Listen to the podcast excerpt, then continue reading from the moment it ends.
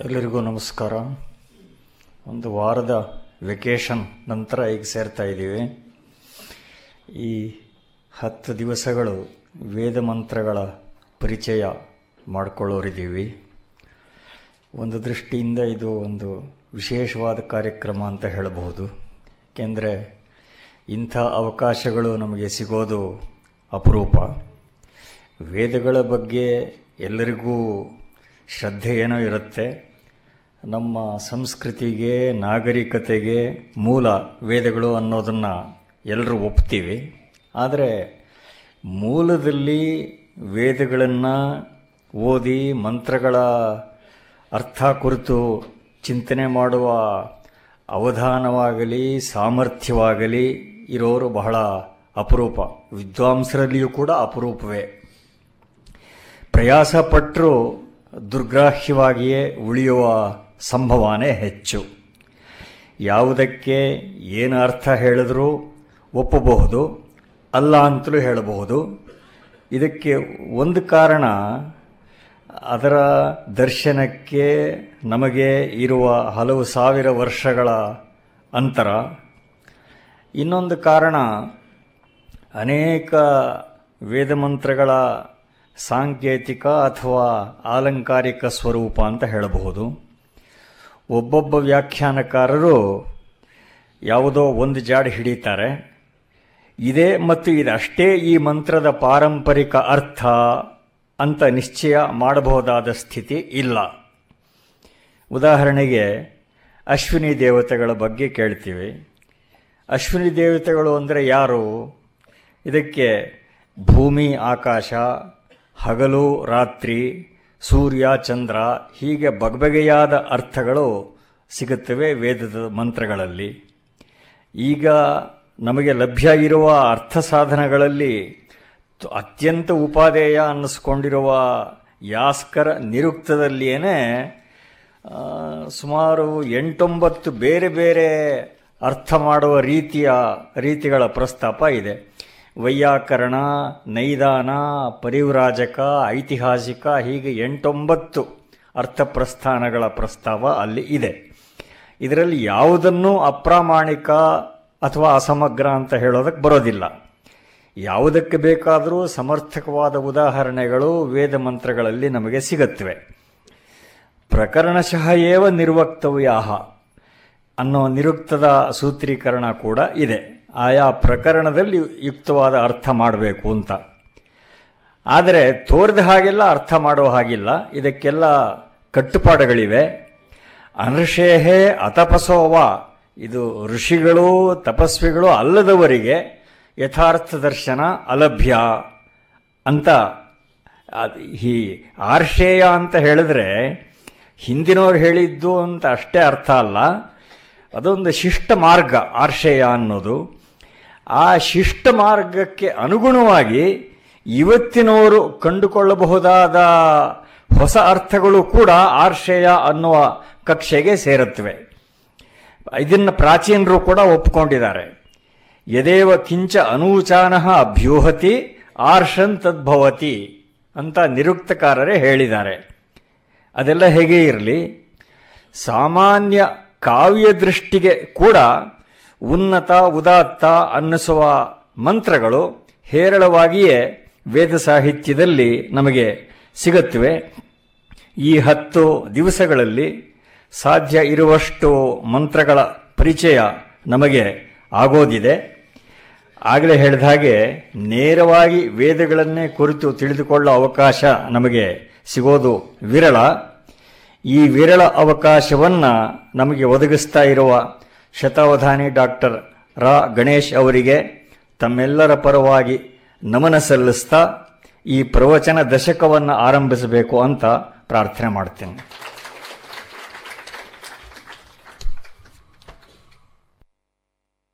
ಓಂ ತತ್ಸತ್. ಎಲ್ಲರಿಗೆ ನಮಸ್ಕಾರ. ತುಂಬ ಜನ ಬಂದಿದ್ದೀರಿ, ಬಹಳ ಸಂತೋಷ.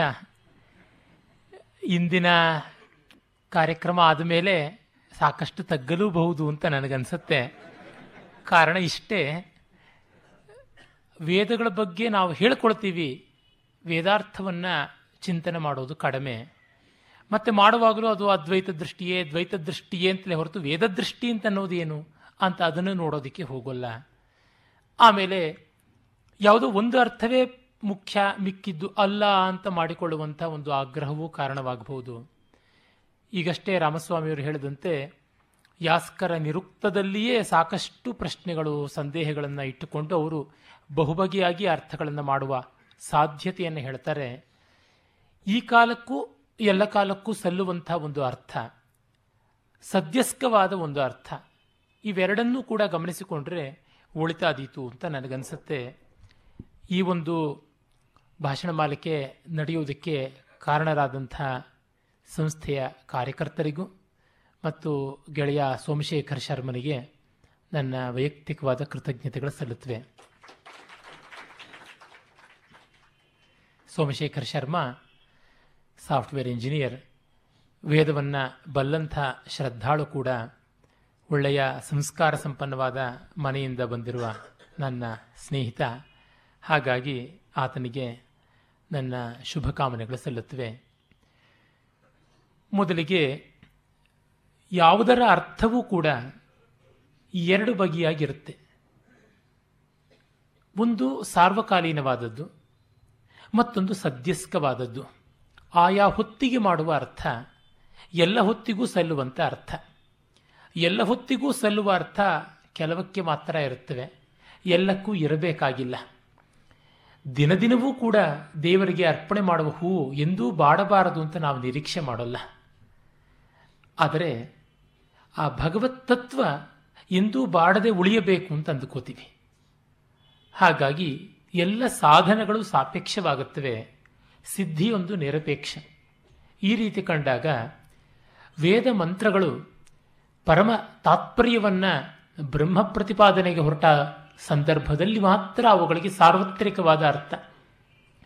ಇನ್ನು ಕರ್ಮ ಪ್ರತಿಪಾದಕವಾದಾಗ ಅವುಗಳಿಗೆ ಸಾಪೇಕ್ಷವಾದ ಅರ್ಥ ಇರುತ್ತೆ. ಸಾಪೇಕ್ಷವಾಗಿದೆ ಎಂದ ಮಾತ್ರಕ್ಕೆ ಅದು ತಿರಸ್ಕಾರ್ಯ ಅಂತ ಏನಲ್ಲ. ನಾಳೆ ಹೂವಿ ನಿಲ್ಲೋದಿಲ್ಲ ಅಂತ ಇಂದಿನ ಹೂವನ್ನು ನಾವು ಹೊಸಕಿ ಹಾಕೋದಿಲ್ಲ, ಬಿಸಾಕುವುದಿಲ್ಲ. ಈ ಹೊತ್ತಿಗೆ ಇದೆ ಅದನ್ನು ಸಂತೋಷ ಪಡ್ತೀವಿ. ಮತ್ತು ಈ ಹೂವು ಭಗವಂತನ ಪೂಜೆಗೆ ಇದೆ. ಶಾಶ್ವತತೆಯನ್ನು ಕಂಡುಕೊಳ್ಳೋದಕ್ಕೆ ಸಾಪೇಕ್ಷತೆಯ ಕಿಟಕಿ ಅನಿವಾರ್ಯವಾದದ್ದು. ದೃಶ್ಯ ಅವಿನಾಶಿಯಾದರೆ ದೃಕ್ಕು ವಿನಾಶಿಯಾದರೆ ಈ ದೃಕ್ಕಿನ ಮೂಲಕ ದೃಶ್ಯವನ್ನು ನಾವು ಕಾಣಬೇಕಲ್ಲ. ಅದರಿಂದಲೇ ನಶ್ಯದಿಂದ ವಿನಶ್ಯ ಮಂಕುತಿಮ್ಮ ಅಂತ ಡಿ ವಿ ಜಿಯವರು ಹೇಳ್ತಾರೆ. ಇದು ಮೆಟ್ಟಿಲು. ಇದನ್ನು ನಾವು ತಿರಸ್ಕರಿಸುವಂತೆ ಇಲ್ಲ. ನಮ್ಮ ಭಾರತದ ಸಾಂಸ್ಕೃತಿಕ ಪುನರುತ್ಥಾನ, ರೆನೇಸಾನ್ಸ್ ಆಫ್ ಇಂಡಿಯನ್ ಕಲ್ಚರ್ ಅಂತ ಏನು ಹೇಳ್ತೀವಿ, ಅದು ಪರಮ ಪೂಜನೀಯರಾದ ಶ್ರೀ ರಾಮಕೃಷ್ಣ ಪರಮಹಂಸ ಪರಮಹಂಸರ ಆವಿರ್ಭಾವದಿಂದ ಆಯಿತು ಅಂತ ಅರವಿಂದರು ಒಂದು ಕಡೆ ಬರೀತಾರೆ. ನಿಜವೇ, ಅಲ್ಲಿಂದ ಬಹಳ ವಿಲಕ್ಷಣವಾಗಿ ಅನೇಕ ಹೊಸ ಹೊಸ ದಿಕ್ಕುಗಳು ನಮಗೆ ತೆರೆದುಕೊಂಡಿದ್ದು ಕಾಣಿಸುತ್ತೆ. ಅಲ್ಲಿಂದ ಆಚೆಗೆ ಈ ಆಧ್ಯಾತ್ಮಿಕವಾದಂಥ ವೇದಾರ್ಥ ಅನ್ನುವುದರ ಹಠ ದಯಾನಂದ ಸರಸ್ವತಿಗಳಿರ್ಬೋದು, ಅರವಿಂದರಿರ್ಬೋದು, ಅಲ್ಲಿಂದ ಬಂದದ್ದು ಆದಿ ದೈವಿಕವಾದ ಆದಿ ಯಜ್ಞೀಯವಾದ ಅರ್ಥಗಳನ್ನು ಸ್ವಲ್ಪ ತಿರಸ್ಕರಿಸಿದೆ ಅಂತ ಅನಿಸುತ್ತೆ. ಅದು ಒಳ್ಳೆಯದಲ್ಲ. ಅದು ಹೆಚ್ಚು ಹೆಚ್ಚಾಗಿ ನಮಗೆ ಎಲ್ಲ ರೀತಿಯಲ್ಲಿಯೂ ಕೂಡ ಪುಷ್ಟಿದಾಯಕವಾಗುವಂತೆ, ಇಹವನ್ನು ಸಮೃದ್ಧಿ ಮಾಡುವಂತೆ ಆಗಬೇಕು. ಇಹ ಪರಕ್ಕಿರುವ ಮೆಟ್ಟಿಲು ಅಂತಂದ ಮೇಲೆ ಇಹವನ್ನು ತಿರಸ್ಕರಿಸಿ ಅಲ್ಲ. ಹೀಗಾಗಿ ಈ ಕೆಲವು ದಿವಸಗಳಲ್ಲಿ ಅಧಿಯಜ್ಞೀಯವಾದ ಅರ್ಥ ಇದ್ದರೆ ಅದನ್ನೂ ನಾನು ಹೇಳ್ತೀನಿ. ಆಧ್ಯಾತ್ಮಿಕವಾದ ಅರ್ಥ ಇದ್ದರೆ ಅದನ್ನೂ ಹೇಳ್ತೀನಿ. ಆದಿದೈವಿಕವಾದ ಅರ್ಥ ಇದ್ದರೆ ಅದನ್ನೂ ಹೇಳ್ತೀನಿ. ರಾಘವೇಂದ್ರ ಸ್ವಾಮಿಗಳು ತಮ್ಮ ಮಂತ್ರಾರ್ಥ ಮಂಜರಿಯಲ್ಲಿ ಇದೇ ಮಾತುಗಳನ್ನು ಹೇಳ್ತಾರೆ. ಈ ಮೂರು ಸ್ತರದ ಅರ್ಥಗಳು ಇವೆ ಅಂತ ಯಾಸ್ಕರು ಕೂಡ ಹೇಳಿದ್ದಾರೆ. ಮಹೀಧರ, ವೆಂಕಟಮಾಧವ ಉವ್ವಟ ಬೇಕಾದಷ್ಟು ಜನ ಈ ರೀತಿಯಲ್ಲಿ ಮಾಡಿಕೊಂಡು ಬಂದಿದ್ದಾರೆ. ಯಾವುದೂ ಕೂಡ ನಮಗೆ ತ್ಯಾಜ್ಯವಲ್ಲ. ಅದಕ್ಕೊಂದು ಚೌಕಟ್ಟಿರುತ್ತೆ. ಆಧ್ಯಾತ್ಮಿಕ ಅರ್ಥಕ್ಕೆ ಮಾತ್ರ ಚೌಕಟ್ಟಿ ಇಲ್ಲ. ಅದು ಅನಂತವಾದದ್ದು. ಈ ಕಾರಣದಿಂದ ಪ್ರಧಾನವಾಗಿ ನಾನು ಸಾಯಣಾಚಾರ್ಯರನ್ನ ಆಲಂಬನವಾಗಿ ಇಟ್ಕೊಳ್ತೀನಿ ಇದಕ್ಕೆ ಕಾರಣ ಇಷ್ಟೇ. ಅದನ್ನು ನಾನು ಆಮೂಲಾಗ್ರವಾಗಿ ನೋಡಿದ್ದೀನಿ ಎನ್ನುವಂಥ ಒಂದು ಧೈರ್ಯ. ಜೊತೆಗೆ ಮಿಕ್ಕ ಭಾಷೆಗಳನ್ನೆಲ್ಲ ನಾನು ಕಂಡಲ್ಲಿ ಒಂದೊಂದರದ ಪ್ರಭಾವ ಜಾಸ್ತಿ ಆದರೆ ಸಾಯಣಾಚಾರ್ಯರು ಎಲ್ಲವನ್ನೂ ಇಟ್ಟುಕೊಳ್ತಾರೆ. ಒಂದು ಅಪಪ್ರಥೆ, ಅವರು ಬರೀ ಯಜ್ಞೀಯವಾದ ಅರ್ಥವನ್ನು ಹೇಳ್ತಾರೆ ಅಂತ. ಹಾಗೇನು ಹೇಳುವಂಥದ್ದಲ್ಲ. ಎಲ್ಲ ಅರ್ಥಗಳನ್ನು ಹೇಳಿದ್ದಾರೆ. ಅತ್ಯಂತ ವಿಸ್ತಾರವಾದ ಭಾಷ್ಯ. ಮತ್ತು ಅತ್ಯಂತ ಪಾಂಡಿತ್ಯಪೂರ್ಣವಾದ ಭಾಷ್ಯ ಅದು. ಸರಳವಾದ ಭಾಷೆ, ಪಾಂಡಿತ್ಯಪೂರ್ಣ ಅಂದರೆ ಅಷ್ಟು ಇನ್ಫಾರ್ಮೇಷನ್ ಅಷ್ಟು ವಿಚಾರವನ್ನು ಅವರು ಕೊಡ್ತಾರೆ. ಈ ಕಾರಣದಿಂದ ಅದನ್ನು ನಾನು ಗಮನದಲ್ಲಿ ಇಟ್ಕೊಂಡಿದ್ದೀನಿ. ಮತ್ತು ಇಡೀ ಭಾರತೀಯ ಪರಂಪರೆ ವೇದಗಳನ್ನು ಹೇಗೆ ಗುರುತಿಸಿಕೊಂಡಿದೆ ಅಂತ ಅನ್ಯಾನ್ಯ ಶಾಸ್ತ್ರಗಳಿಂದ, ಅನ್ಯಾನ್ಯ ವಿದ್ಯಾಕ್ಷೇತ್ರಗಳಿಂದಲೂ ಕೂಡ ನನಗೆ ತಿಳಿದ ಮಟ್ಟಿಗೆ ಅರ್ಥಗ್ರಹಣೆ ಮಾಡಿಕೊಂಡು ನನಗೆ ಈ ಹೊತ್ತಿಗೆ ಏನು ತಿಳಿಯುತ್ತೆ ಇವುಗಳನ್ನು ಅನ್ನುವುದನ್ನು ಇಟ್ಕೊಂಡಿದ್ದೀನಿ. ಅದಕ್ಕೆ ವಾಸುದೇವ ಶರಣವ ಶರಣ ಅಗ್ರವಾಲ ಇರಬಹುದು, ಡೇವಿಡ್ ಫ್ರಾಲಿಯ ವಾಮದೇವ ಶಾಸ್ತ್ರಿಗಳಿರಬಹುದು ಅರವಿಂದರಿರ್ಬೋದು ಮಧ್ವಾಚಾರ್ಯರಿರ್ಬೋದು ಮತ್ತು ತಿರ್ಗ ದಯಾನಂದ ಸರಸ್ವತಿಗಳಿರ್ಬೋದು ಎಲ್ಲರ ಅರ್ಥಕ್ರಮ ಶ್ರೀಪಾದ ದಾಮೋದರ ಸಾತವಲೇಖರವರಿರ್ಬೋದು ಸತ್ಯವ್ರತ ಸಾಮಾಶ್ರಮಿಗಳಿರ್ಬೋದು ಈ ಥರ ಅನೇಕರ ಒಂದು ವೇದಾರ್ಥ ವಿವರಣೆಯನ್ನು ಕೂಡಿದ ಮಟ್ಟಿಗೆ ಮನಸ್ಸಿನಲ್ಲಿ ಇಟ್ಟುಕೊಂಡೇ ಹೇಳ್ತೀನಿ. ನನಗೆ ಎಲ್ಲರೂ ಬೇಕಾಗಿದೆ. ಕಾರಣ ಪ್ರತಿಯೊಬ್ಬರೊಳಗೂ ಒಂದಲ್ಲ ಒಂದು ರೀತಿಯಾದ ಬೆಳಕನ್ನು ಕಂಡಿದ್ದೀನಿ.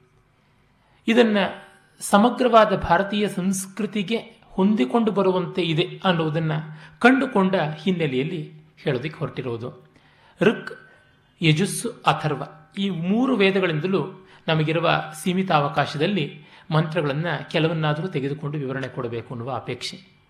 ಕಾರಣ ಇಷ್ಟೇ, ಸಾಮವನ್ನು ಯಾತಕ್ಕೆ ಆಯ್ದುಕೊಳ್ಳಲಿಲ್ಲ ಅಂತ ಕೇಳಬಹುದು. ಸಾಮ ಋಗ್ಮಂತ್ರಗಳದೇ.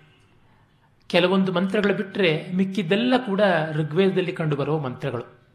ಮತ್ತು ಅವು ಹೆಚ್ಚಾಗಿ ಸೋಮಯಾಗದಲ್ಲಿ ವಿನಿಯೋಗವಾಗುವಂಥವಾಗಿವೆ. ಉದ್ಗಾತ್ರ ಹೇಳುವಂಥ ಮಂತ್ರಗಳು ಹೆಚ್ಚಾಗಿ ದೇವತಾ ತತ್ವವನ್ನು ಉಪಬ್ರಹ್ಮಣ ಮಾಡುವಂಥವಾಗಿವೆ. ಹಾಗಾಗಿ ಈ ಒಂದು ಮಾಲಿಕೆಯಲ್ಲಿ ಅಧಿದೈವಕ್ಕೆ ಸಂಬಂಧಪಟ್ಟಂತೆ ಒಂದೆರಡು ಮಂತ್ರಗಳನ್ನು ತೆಗೆದುಕೊಳ್ತೀನಿ. ಅದರಿಂದ ಸಾಮಾನ್ಯವಾಗಿ ಅದರ ಸ್ವರೂಪ ಏನು ಅನ್ನೋದು ಮನದಟ್ಟಾಗುತ್ತೆ. ಆ ಕಾರಣದಿಂದ ಸಾಮವೇದದ ಋಕ್ ಅನ್ನೋದು ಇದ್ದೇ ಇರುತ್ತೆ. ಗಾನ ಮಾತ್ರ ಇಲ್ಲ. ಮತ್ತೆ ನಾನು ಯಜುರ್ವೇದವನ್ನು ಒಂದಿಷ್ಟು ಅಭ್ಯಾಸ ಮಾಡಿರೋದು. ನನ್ನ ವೇದ ಪಠನ ಯಜುರ್ವೇದದ ವಾಸನೆಯಿಂದ ವಾಸಿತವಾದದ್ದು. ಹೀಗಾಗಿ ಋಗ್ವೇದ ಹೇಳಲಿ, ಏನು ಹೇಳಲಿ, ಅದು ಯಜುರ್ವೇದದ ವಾಸನೆ ಬರುವ ಕಾರಣ ಸ್ವರವನ್ನು ಹಿಡ್ಕೊಳ್ಬಾರದು ಅಂತ ತೀರ್ಮಾನ ಮಾಡಿಕೊಂಡಿದ್ದೀನಿ. ಏನೋ ಒಂದಷ್ಟು ಕಾಲೋಚಿತವಾಗಿ ಋಗ್ವೇದದ ಮಂತ್ರಗಳನ್ನು ಕೂಡ ಅಷ್ಟು ಇಷ್ಟು ಪರಿಚಯ ಮಾಡಿಕೊಂಡಿರುವುದುಂಟು ಸ್ವರಕ್ರಮ ಸಿದ್ಧಿಯಿಂದ. ಆದರೆ ಅದು ಅದರ ಮೇಲಿನ ಅಧಿಕಾರವಲ್ಲ. ಹೀಗಾಗಿ ಯಜುರ್ವೇದದ ಮಂತ್ರ ಬಂದರೆ ಅಲ್ಲಿ ಒಂದಿಷ್ಟು ಸ್ವರದ ಸಂಪರ್ಕ ಬಂದಿತು. ಇಲ್ಲದೇ ಇದ್ದರೆ ಅದನ್ನು ಸಾಮಾನ್ಯ ಕೇವಲ ಛಂದಸ್ಸಿನಲ್ಲಿ ಓದುವಂಥದ್ದಾಗುತ್ತದೆ. ಅಥರ್ವ ವೇದವನ್ನು ತುಂಬ ಜನ ಒಂದು ರೀತಿಯಾಗಿ ಹೆದರ್ಕೊಳ್ತಾರೆ. ಅದು ಏನೋ ಮಾಟ ಅದೇನೋ ಮದ್ದು, ಬ್ಲ್ಯಾಕ್ ಮ್ಯಾಜಿಕ್ಕು ವಿಚ್ ಕ್ರಾಫ್ಟ್ ಅಂತ. ಅತ್ಯದ್ಭುತವಾದ ವೇದ. ಯಜುರ್ವೇದ ಶ್ರವಣಾಭಿರಾಮತಿಯಲ್ಲಿ ಶಿಖರ ಅಂತ ನನಗನ್ಸುತ್ತೆ. ಅದರೊಳಗೂ ಕೃಷ್ಣಯಜುರ್ವೇದ. ಸ್ವಶಾಖೆ ಅನ್ನುವ ಮೋಹವಲ್ಲ. ಅಪ್ಪೈ ದೀಕ್ಷಿತರಂಥವರೇ, ಸಾಮವೇದಿಗಳೇ ಹೇಳ್ತಾರೆ, ಆಂಧ್ರತ್ವಂ ಆಂಧ್ರ ಭಾಷಾಚ ಪ್ರಾಭಾಕರಿ ಪರಿಶ್ರಮ, ತತ್ರಾಪಿ ಯಾಜುಷೀ ಶಾಖಾ ನಾಲ್ಪಸ್ಯ ತಪಸಫಲಂ ಫಲಂ ಅಂತ. ಯಾಜುಷೀ ಶಾಖ ಕೃಷ್ಣಯಜುರ್ವೇದದ ಸೊಗಸು ಅಂಥದ್ದು ಅಂತ ಯಾವುದನ್ನು ನಾವು ಸಬ್ಲೈಮ್ ಅಂತೀವಿ, ಉದತ್ತ ಗಂಭೀರತೆ ಅಂತ ನನಗೆ ಅದು ಯಜುರ್ವೇದದ ಸ್ವರ ಸಂಕ್ರಮದಲ್ಲಿ ಕೃಷ್ಣಯಜುರ್ವೇದದಲ್ಲಿ ಕೇಳಿಸುತ್ತೆ. ಪರಿಚಯವೂ ಒಂದು ಹೆಚ್ಚಿನ ಕಾರಣ ಇರಬಹುದು. ಆದರೆ ಈ ಕೃಷ್ಣಯಜುರ್ವೇದದ ಸ್ವರ ಸಂಕ್ರಮ, ಋಗ್ವೇದದ ಭಾವತೀವ್ರತೆ ಅಥರ್ವವೇದದ ವಿಷಯ ವೈವಿಧ್ಯ, ಇದು ಮೂರು ನನಗೆ ತುಂಬ ತುಂಬ ಆಕರ್ಷಕವಾಗುವಂಥವು. ಎಲ್ಲ ವೇದಗಳು ನಮಗೆ ಪ್ರಿಯವಾಗಬೇಕು. ಆ ಕಾರಣದಿಂದ ಅಥರ್ವವೇದದಲ್ಲಿ ಕೆಲವು ಅಮೋಘವಾದಂಥ ಮಂತ್ರಗಳಿವೆ. ನಿಜವಾಗಿ ನೋಡಿದರೆ ಸಾರ್ವಕಾಲಿಕವಾದಂಥ ಮಂತ್ರಗಳ ಸಂಖ್ಯೆ ಅಂತ ನೋಡಿದ್ರೆ ಅಥರ್ವವೇದದಲ್ಲೇ ಜಾಸ್ತಿ ಬರುತ್ತೇನೋ ಅಂತ ಅನಿಸುತ್ತೆ. ಸ್ಕಂಭತತ್ವದ ಮಂತ್ರಗಳು, ಸಾಮನಸ್ಯದ ಮಂತ್ರಗಳು ಬೇಕಾದಷ್ಟು ಸೊಗಸಾಗಿರುವಂಥವು ಅಥರ್ವವೇದದಲ್ಲಿ. ನೋಡೋಣ, ಎಷ್ಟು ಸಾಧ್ಯವಾಗುತ್ತೋ ಅಷ್ಟು ಮಾಡೋಣ. ಈ ಹಿನ್ನೆಲೆಯಿಂದ ಈ ಹತ್ತು ದಿವಸಗಳ ಕಾರ್ಯಕ್ರಮವನ್ನು ನಡೆಸ್ಕೊಳ್ಬೇಕು ಅಂತಂದುಕೊಂಡಿದ್ದೀನಿ ತಮ್ಮ ಸಹಕಾರ ತುಂಬ ಅಪೇಕ್ಷಣೀಯ. ಮೊದಲಿಗೆ ವಾಕ್ತತ್ವವನ್ನು ಕುರಿತು ಯೋಚನೆ ಮಾಡಬೇಕು. ಮಾತಿಲ್ಲದೆ ಜಗತ್ತಿಲ್ಲ. ಜಗತ್ತು ಸಂಪೂರ್ಣವಾಗಿ ವಾಗಧೀನವಾದದ್ದು. ಆ ಮುನ್ನ ವೇದಗಳ ಬಗ್ಗೆ ಪರಿಚಯಾತ್ಮಕವಾಗಿ ಏನಾದರೂ ಹೇಳೋಣವಾ ಅಂತಂತ ನಾನು ಯೋಚನೆ ಮಾಡಿದ್ದೆ. ಆದರೆ ರೂಡಿಮೆಂಟ್ಸಿಂದ ಶುರು ಮಾಡೋದು ಬೇಡ. ನಾಲ್ಕು ವೇದಗಳಿವೆ. ವಿಧ ಅನ್ನುವ ಧಾತುವಿನಿಂದ ಬಂದಂಥದ್ದು ಈ ರೀತಿಯಾಗಿ ತುಂಬ ಪ್ರಾಥಮಿಕವಾದ ವಿಷಯ ಬೇಡ. ಎಷ್ಟೋ ಜನಕ್ಕೆ ಗೊತ್ತಿರುತ್ತೆ ವೇದ ಅಂದರೆ ಜ್ಞಾನರಾಶಿ ಅನ್ನುವಂಥದ್ದು. ನಾಲ್ಕಾಗಿ ಅದು ಋಕ್ ಅಂದರೆ ಪದ್ಯರೂಪ, ಯಜಸ್ ಅಂದರೆ ಗದ್ಯರೂಪ, ಸಾಮ ಅಂತಂದರೆ ಗೇಯ ಗಾನ ಗೀತರೂಪದ್ದು ಅಥರ್ವ ಅನ್ನೋದು ಅಥರ್ವ ಮಹರ್ಷಿಯ ಒಂದು ದರ್ಶನ ಅನ್ನುವ ಅರ್ಥದಲ್ಲಿ ಬಂದದ್ದು. ಅಥರ್ವಾಂಗಿರಸ ವೇದ ಅಂತ ಹೇಳ್ಬಿಟ್ಟು ಅಥರ್ವ ವೇದ ಅಥವಾ ಅಥರ್ವಣ ವೇದ ಅಂತ ಕರಿತೀವಿ. ಮತ್ತು ಇವುಗಳಿಗೆ ಸಂಹಿತ, ಬ್ರಾಹ್ಮಣ, ಅರಣ್ಯಕ, ಉಪನಿಷತ್ತು ಅಂತ ನಾಲ್ಕು ವಿಭಾಗ ಇದೆ ಅಂತ ಇವುಗಳ ಬಗೆಗೆ ಹೆಚ್ಚು ಹೇಳುವುದು ಬೇಕೆಲ್ಲ ಋಗ್ವೇದದಲ್ಲಿ ಎಷ್ಟು ಸೂಕ್ತ ಇದೆ, ಎಷ್ಟು ಮಂತ್ರ ಇದೆ ಎನ್ನುವುದು ಬೇಡ.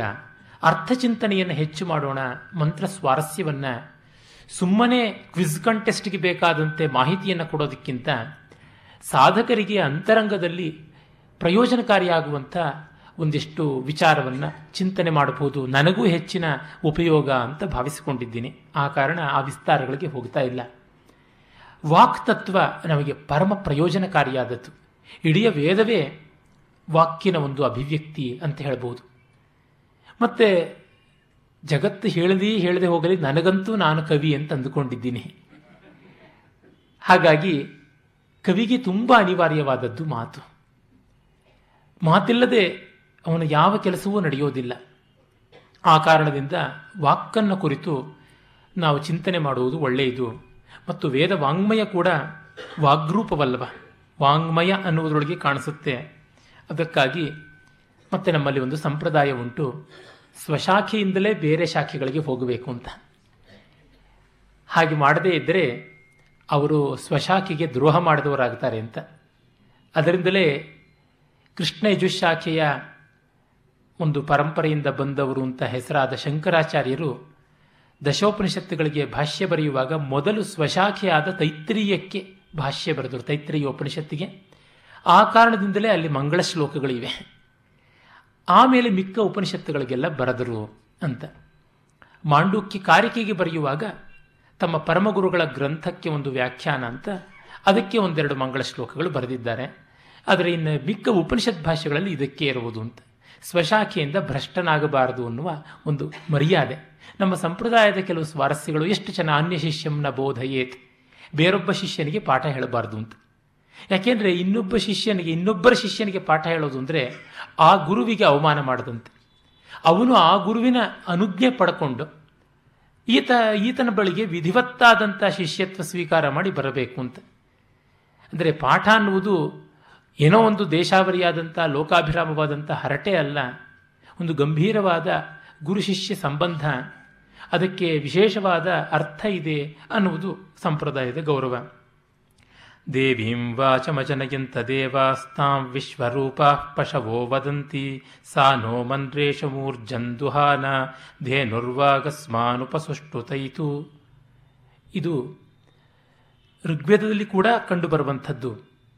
ಆದರೆ ಯಜುರ್ವೇದದ ಬ್ರಾಹ್ಮಣದಲ್ಲಿ, ಅಂದರೆ ತೈತ್ತರಿಯ ಕೃಷ್ಣ ಯಜುರ್ವೇದದ ಬ್ರಾಹ್ಮಣದಲ್ಲಿ ಎರಡನೆಯ ಕಾಂಡದ ನಾಲ್ಕನೆಯ ಪ್ರಪಾಠಕದ ಆರನೆಯ ಅನುವಾಕದಲ್ಲಿ ಬರುವಂಥ ಒಂದು ಮಂತ್ರ. ಈ ದೇವತೆಗಳೆಲ್ಲ ಸೇರಿ ದೈವಿಕವಾದ ವಾಣಿಯನ್ನು ಯಜ್ಞದ ಮೂಲಕವಾಗಿ ಪಡೆದುಕೊಂಡ್ರು ಅಂತ. ದೇವಾ ಸರ್ವೇ ವಾಚಂ ದೇವೀಂ ಅಜನಯಂತ. ಹುಟ್ಟಿಸಿದರು. ಎಲ್ಲವನ್ನ ಹುಟ್ಟಿಸಿದ್ದು ಕೂಡ ಯಜ್ಞರೂಪವಾಗಿ. ತಾಂ ವಿಶ್ವರೂಪ ಪಶವೋ ವದಂತಿ. ಅದು ವಿಶ್ವರೂಪವಾಗಿದೆ. ಎಲ್ಲ ಕಡೆಯಲ್ಲಿಯೂ ಇದೆ, ಎಲ್ಲವೂ ಆಗಿದೆ. ಅದನ್ನು ಪಶವೋ ವದಂತಿ. ಅಂದರೆ ಜೀವರಾಶಿಗಳೆಲ್ಲರೂ ಕೂಡ ಸಾಯಣಾಚಾರ್ಯರು ಬರೀತಾರೆ, ಸ್ವಸ್ವಭಾವ, ಸ್ವಸ್ವಭಾಷಾ ರೂಪೇಣ ವದಂತಿ ಅಂತ. ತಮ್ಮ ತಮ್ಮ ಸ್ವಭಾವಕ್ಕೆ ಅನುಗುಣವಾಗಿ ತಮ್ಮ ತಮ್ಮ ಭಾಷೆಯನ್ನು ಹೇಳ್ತಾರೆ. ಈ ಭಾಷೆ ಮೇಲು, ಈ ಭಾಷೆ ಕೀಳು ಅಂತ ಇಲ್ಲ ಅಂತ. ಅಂದರೆ ಎಲ್ಲರಿಗೂ ಭಾಷೆ ಬೇಕು. ಭಷಣಾತ್ ಭಾಷ ಅಂದರೆ ಬಾಯ್ಬಿಟ್ಟು ಹೇಳಿದ ತಕ್ಷಣ ಬರುವಂಥದ್ದು ಭಾಷೆ. ಅಂಥದ್ದು ಭಾಷೆ ಪ್ರತಿಯೊಬ್ಬರಿಗೂ ಇದೆ. ಆ ಕಾರಣದಿಂದಲೇ ತಿರ್ಯಂಚೋಪಿತ ಚೈರ್ ತಿರ್ಯಂಚೋಪಿಚ ತೈರಶ್ಚಿಂ ಬೇನಿರೇ ಭಗವದ್ಗಿರಂ ಅಂತ ಭಟ್ಟಾಕಲಂಕ ಹೇಳ್ತಾನೆ. ಅಮರಾ ಅಮರೀ ಭಾಷಾಂ ಶಬರಾ ಶಾಬರೀಮಪಿ ದೇವತೆಗಳು ದೇವಭಾಷೆಯನ್ನ ಆದಿಮಾನವರು, ಆದಿವಾಸಿಗಳು ಅವರ ಭಾಷೆಯನ್ನ. ಇನ್ನ ಪಶು ಪಕ್ಷಿ ಕ್ರಿಮಿಕೀಟಾದಿಗಳು ಅವುಗಳ ಭಾಷೆಯನ್ನ. ಎಲ್ಲವನ್ನೂ ಭಗವಂತನ ವಾಣಿ ಭಗವದ್ದತ್ತವಾದದ್ದು ಅಂತಲೇ ನಂಬಿಕೊಂಡ್ರು. ಶ್ರೀರಾಮಕೃಷ್ಣ ಪರಮಸರು ಹೇಳ್ತಾರೆ, ಕತ್ತೆ ದೇವರನ್ನ ತನ್ನ ರೂಪದಲ್ಲಿಯೇ ಇದೆ ಅಂತ ಅಂದುಕೊಳ್ಳುತ್ತಂತೆ. ನಾವದು ಅಮಂಗಳ ಅಂತಂದ್ರೆ, ಅದು ಅಪಚಾರ ಅಂದರೆ ಸರಿಯಾದೀತೆ. ಅದಕ್ಕೆ ಮನುಷ್ಯ ರೂಪದಲ್ಲಿ ದೇವತೆಗಳಿದ್ದಾರೆ ಅನ್ನೋದೊಂದು ತಿಳಿದು ಬಂದರೆ ಅವಮಾನ ಅಂತ ಭಾವಿಸಬಹುದು ಅದು ಕೂಡ. ಹೀಗಾಗಿ, ನಾವು ನಮ್ಮಂತೆ ಬಗೀತೀವಿ ಪರಮಾತ್ಮನನ್ನ. ಹಾಗೆ ಅದು ಮತ್ತೆ ವಿಶ್ವರೂಪವಾದದ್ದು ಅಂತ. ಎಲ್ಲ ಕಡೆಯಲ್ಲಿಯೂ ವ್ಯಾಪಕವಾದದ್ದು ವಿಶ್ವ ಅನ್ನೋದಕ್ಕೆ ಇಡೀ ಬ್ರಹ್ಮಾಂಡ ಅನ್ನುವಂಥ ಅರ್ಥ ಇದೆಯಲ್ಲ. ಸ ವಾಗ್ರೂಪ ಧೇನು ನಹ ಅಸ್ಮತ್ ಅರ್ಥಂ ಈಶಂ ಅನ್ನಂ ಊರ್ಜಂ ಕ್ಷೀರಾತಿರಸಂ ದುಹಾನ ಸಂಪಾದಯಂತಿ ಸುಷ್ಟುತ ಅಸ್ಮಾಭಿ ಸುಷ್ಟು ವೈದಿಕೈ ಸ್ತೋತ್ರೈ ಸ್ತುತ ಮಂದ್ರ ಹೃಷ್ಟ ಸತಿ ಅಸ್ಮಾನ್ ಪ್ರತಿ ಆಗಚ್ಚಂತು ಆಗಚ್ಚತು ಅಂತ. ಅಂದರೆ ಅದು ಸಾನಹ ನಮಗೆ, ನಮ್ಮ ಕಡೆಗೆ ಅದು ಬರಲಿ. ಏನು ಮಾಡಬೇಕದು? ಧೇನು. ಧೇನು ಅಂದರೆ ಕರೆಯುವ ಹಸು ಅಂತ ಅರ್ಥ. ಗೌಹು ಅಂದರೆ ದನ. ಅದು ಗೊಡ್ಡದನವೂ ಆಗಬಹುದು ದೋಗ್ಧ್ರೀ ಆಗಬಹುದು. ಆದರೆ ಧೇನು ಅಂತಂದರೆ ದೋಗ್ಧೀತಿ ಧೇನು. ಕರೆಯುವಂಥ ಹಸುವಿಗೆ ಧೇನು ಅಂತ ಕರೀತಾರೆ. ಅಂದರೆ ಅದು ಬತ್ತಿ ಹೋದಂಥದ್ದಲ್ಲ, ಗೊಡ್ಡಾದದ್ದಲ್ಲ ಅನ್ನುವಂಥ ಸ್ವಾರಸ್ಯ. ಮತ್ತೆ ಅದು ಏನನ್ನು ಕರೆಯುತ್ತೆ? ಅಂದರೆ ಇಶಂ ಊರ್ಜಂ ದುಹಾನ ಅಂತ. ಇಶಂ ಅನ್ನೋದಕ್ಕೆ ಅನ್ನ ಅಂತ. ಊರ್ಜ ಅನ್ನೋದಕ್ಕೆ ಶಕ್ತಿ, ತೇಜಸ್ಸು, ವರ್ಚಸ್ಸು ಅನ್ನುವಂಥ ಅರ್ಥ. ಊರ್ಜಾ ಅನ್ನೋದಕ್ಕೆ ಎನರ್ಜಿ ಅನ್ನುವಂಥ ಅರ್ಥ ಉಂಟು. ಅಂದರೆ ನಮಗೆ ಸಂಪನ್ನತೆ ಶಕ್ತಿಯಿಂದ ಉಂಟಾಗುವುದು ಅನ್ನ ಇತ್ಯಾದಿಗಳ ಮೂಲಕ. ಹಾಗಾಗಿ ಅದು ಮ್ಯಾಟರ್ ಲೆವೆಲ್ಲಿಂದ ಎನರ್ಜಿ ಲೆವೆಲ್ಗೆ ಬರುವುದು. ಇಶ ಅಂತಂದರೆ ಅನ್ನ. ಆಮೇಲೆ ಊರ್ಜಾ ಅಂದರೆ ಎನರ್ಜಿ. ಆಹಾರವನ್ನು ಸ್ವೀಕರಿಸಿ ಅದು ಜೀರ್ಣವಾಗಿ ರಕ್ತಗತವಾಗದೇ ಇದ್ದರೆ ಅದು ಶರೀರಕ್ಕೊಂದು ಹೊರೆ ತಾನೆ. ಜೀರ್ಣವಾಗದ ಅನ್ನ ಘೋರ. ಆ ಕಾರಣದಿಂದಲೇ ಜೀರ್ಣಮನ್ನಂ ಪ್ರಶಂಸೆಯತ್ತಂತ ಜೀರ್ಣವಾದ ಅನ್ನವನ್ನು ಪ್ರಶಂಸೆ ಮಾಡಬೇಕು. ಅದಕ್ಕೆ ಮುಂಚೆ ಊಟ ಚೆನ್ನಾಗಿದೆ ಅನ್ನಬಾರ್ದು ಮರುದಿವಸ ಹೇಳಬೇಕು, ನಿಮ್ಮ ಮನೆ ಊಟ ಚೆನ್ನಾಗಿತ್ತು ಅಂತ. ಹಾಗೆ.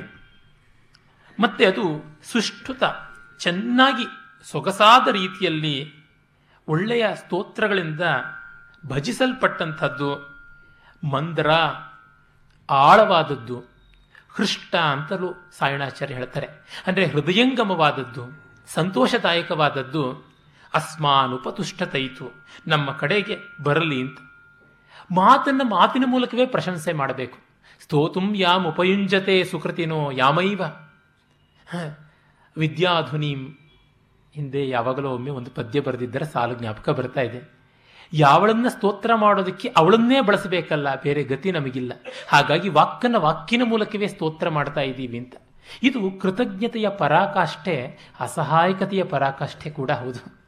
ನಮಗಿನ್ನೇನಿದೆ? ಕುವೆಂಪು ಅವ್ರು ಹೇಳ್ತಾರಲ್ಲ ತನುವು ನಿನ್ನದು, ಧನವು ನಿನ್ನದು, ಎನ್ನ ಜೀವನ ತನುವು ನಿನ್ನದು, ಮನವು ನಿನ್ನದು, ಎನ್ನ ಜೀವನ ಧನವು ನಿನ್ನದು, ನಾನು ನಿನ್ನವನೆಂಬ ಹೆಮ್ಮೆಯ ಋಣವು ಮಾತ್ರವು ನನ್ನದು. ನಾನು ನಿನ್ನವನು ತವಾಸ್ಮಿ ಅಂತನ್ನುವುದೇ ನನಗಿರುವ ದೊಡ್ಡ ಹೆಮ್ಮೆ ಅಂತ. ಇನ್ನೇನೊಂದೂ ಅಲ್ಲ. ಕೈಲಾಸಮ್ಮವರ ತಂದೆ ಸದಾಶಿವಯ್ಯರವರು ಜಸ್ಟಿಸ್ ಹೇಳ್ತಾ ಇದ್ರಂತೆ, ಅವರ ಅಣ್ಣ ಕೂಡ ಜಸ್ಟಿಸ್ ಆಗಿದ್ದರು ಪರಮಶಿವ ಅಯ್ಯರ್ರು ಅವ್ರು ಹೇಳ್ತಾ ಇದ್ರಂತೆ ನಾನು ಪರಮಶಿವ ಅಯ್ಯರ್ರವರ ಸಹೋದರ ಅಂತನ್ನುವಂಥದ್ದೇನೆ ನನಗೆ ದೊಡ್ಡ ಕ್ವಾಲಿಫಿಕೇಶನ್ ಇಲ್ಲೆಲ್ಲದಕ್ಕಿಂತ ಅಂತ ಹೇಳಿಬಿಟ್ಟಿದ್ರು. ಅಂದರೆ ದೊಡ್ಡ ವ್ಯಕ್ತಿಗಳ ಸಂಪನ್ನತೆ ಸಹಕಾರ ನಮಗಿದೆ. ಅವರಿಗೆ ಸಂಬಂಧಪಟ್ಟವರು ನಾವು. ಎಂ ವಿದ್ಮ ಇತಿ ಯದ್ ಗ್ರಂಥಾನ್ ಅಭ್ಯಸ್ಯಾಮೋಖಿಲಾನಿತಿ ಯಸ್ಯ ಶಿಷ್ಯ ಸ್ಮ ಇತಿ ಚ ವಿಕಥಂತಿ ವಿಪಶ್ಚಿತ ಅಂತ ನೀಲಕಂಠ ದೀಕ್ಷಿತ ಅಪ್ಪೈ ದೀಕ್ಷಿತರ ಬಗ್ಗೆ ಹೇಳ್ತಾನೆ. ಅವರು ನಮಗೆ ಗೊತ್ತು. ಅವ್ರ ಪುಸ್ತಕಗಳು ಓದಿದ್ದೀವಿ. ಅವರೇ ನಮ್ಮ ಗುರುಗಳು ಅಂತ ಹಂತ ಹಂತವಾಗಿ ಗ್ರೇಡ್ ವಾರಿಯಾಗಿ ಹೆಮ್ಮೆ ಪಡ್ತಾ ಇದ್ರು ವಿದ್ವಾಂಸರು ಅಂತ. ಇದು ವಾಕ್ಯಗೆ ನಾವು ಅದೇ ಮಾಡಬೇಕು. ಅದು ಮುಂದೆ ಅಲ್ಲ, ಯಾವುದನ್ನು ತೆಗೆದುಕೊಳ್ಳಿ. ಪ್ರದೀಪ ಜ್ವಾಲಾಭಿರ್ ದಿವಸಕರ ನೀರಾಜನ ವಿಧಿ ಸುಧಾಸೂತೇಶ್ಚಂದ್ರೋಪಲ ಜಲಲವೈರರ್ಘ್ಯರಚನ ಸಲಿಲ ಸಲಿಲನಿಧಿ ಸೌಹಿತ್ಯಕರಣಂ. ತ್ವದೀಯಾಭಿರ್ವಾಗ್ಭಿಸ್ತವ ಜನನಿ ವಾಚಾಂಸ್ತು ತೆರಿಗೆ ಅಂತ ಸೌಂದರ್ಯ ಲಹರಿಯ ಕಡೆಯಲ್ಲಿ ಬರುವ ಮಾತಾದರೂ ಅಷ್ಟೇ. ಸೂರ್ಯನಿಗೆ ಆ ಸೂರ್ಯನ ಬೆಳಕಿನ ಒಂದು ಭಾಗವಾದ ದೀಪದಿಂದಲೇ ಆರತಿ ಮಾಡ್ತೀವಿ. ಸಮುದ್ರಕ್ಕೆ ಸಮುದ್ರದ ನೀರನ್ನೇ ಅರ್ಘ್ಯವಾಗಿ ಕೊಡ್ತೀವಿ. ಅವಳಿಗೆ ಅವಳದೇ ಕೊಡುವಂಥದ್ದು ಅಂತ.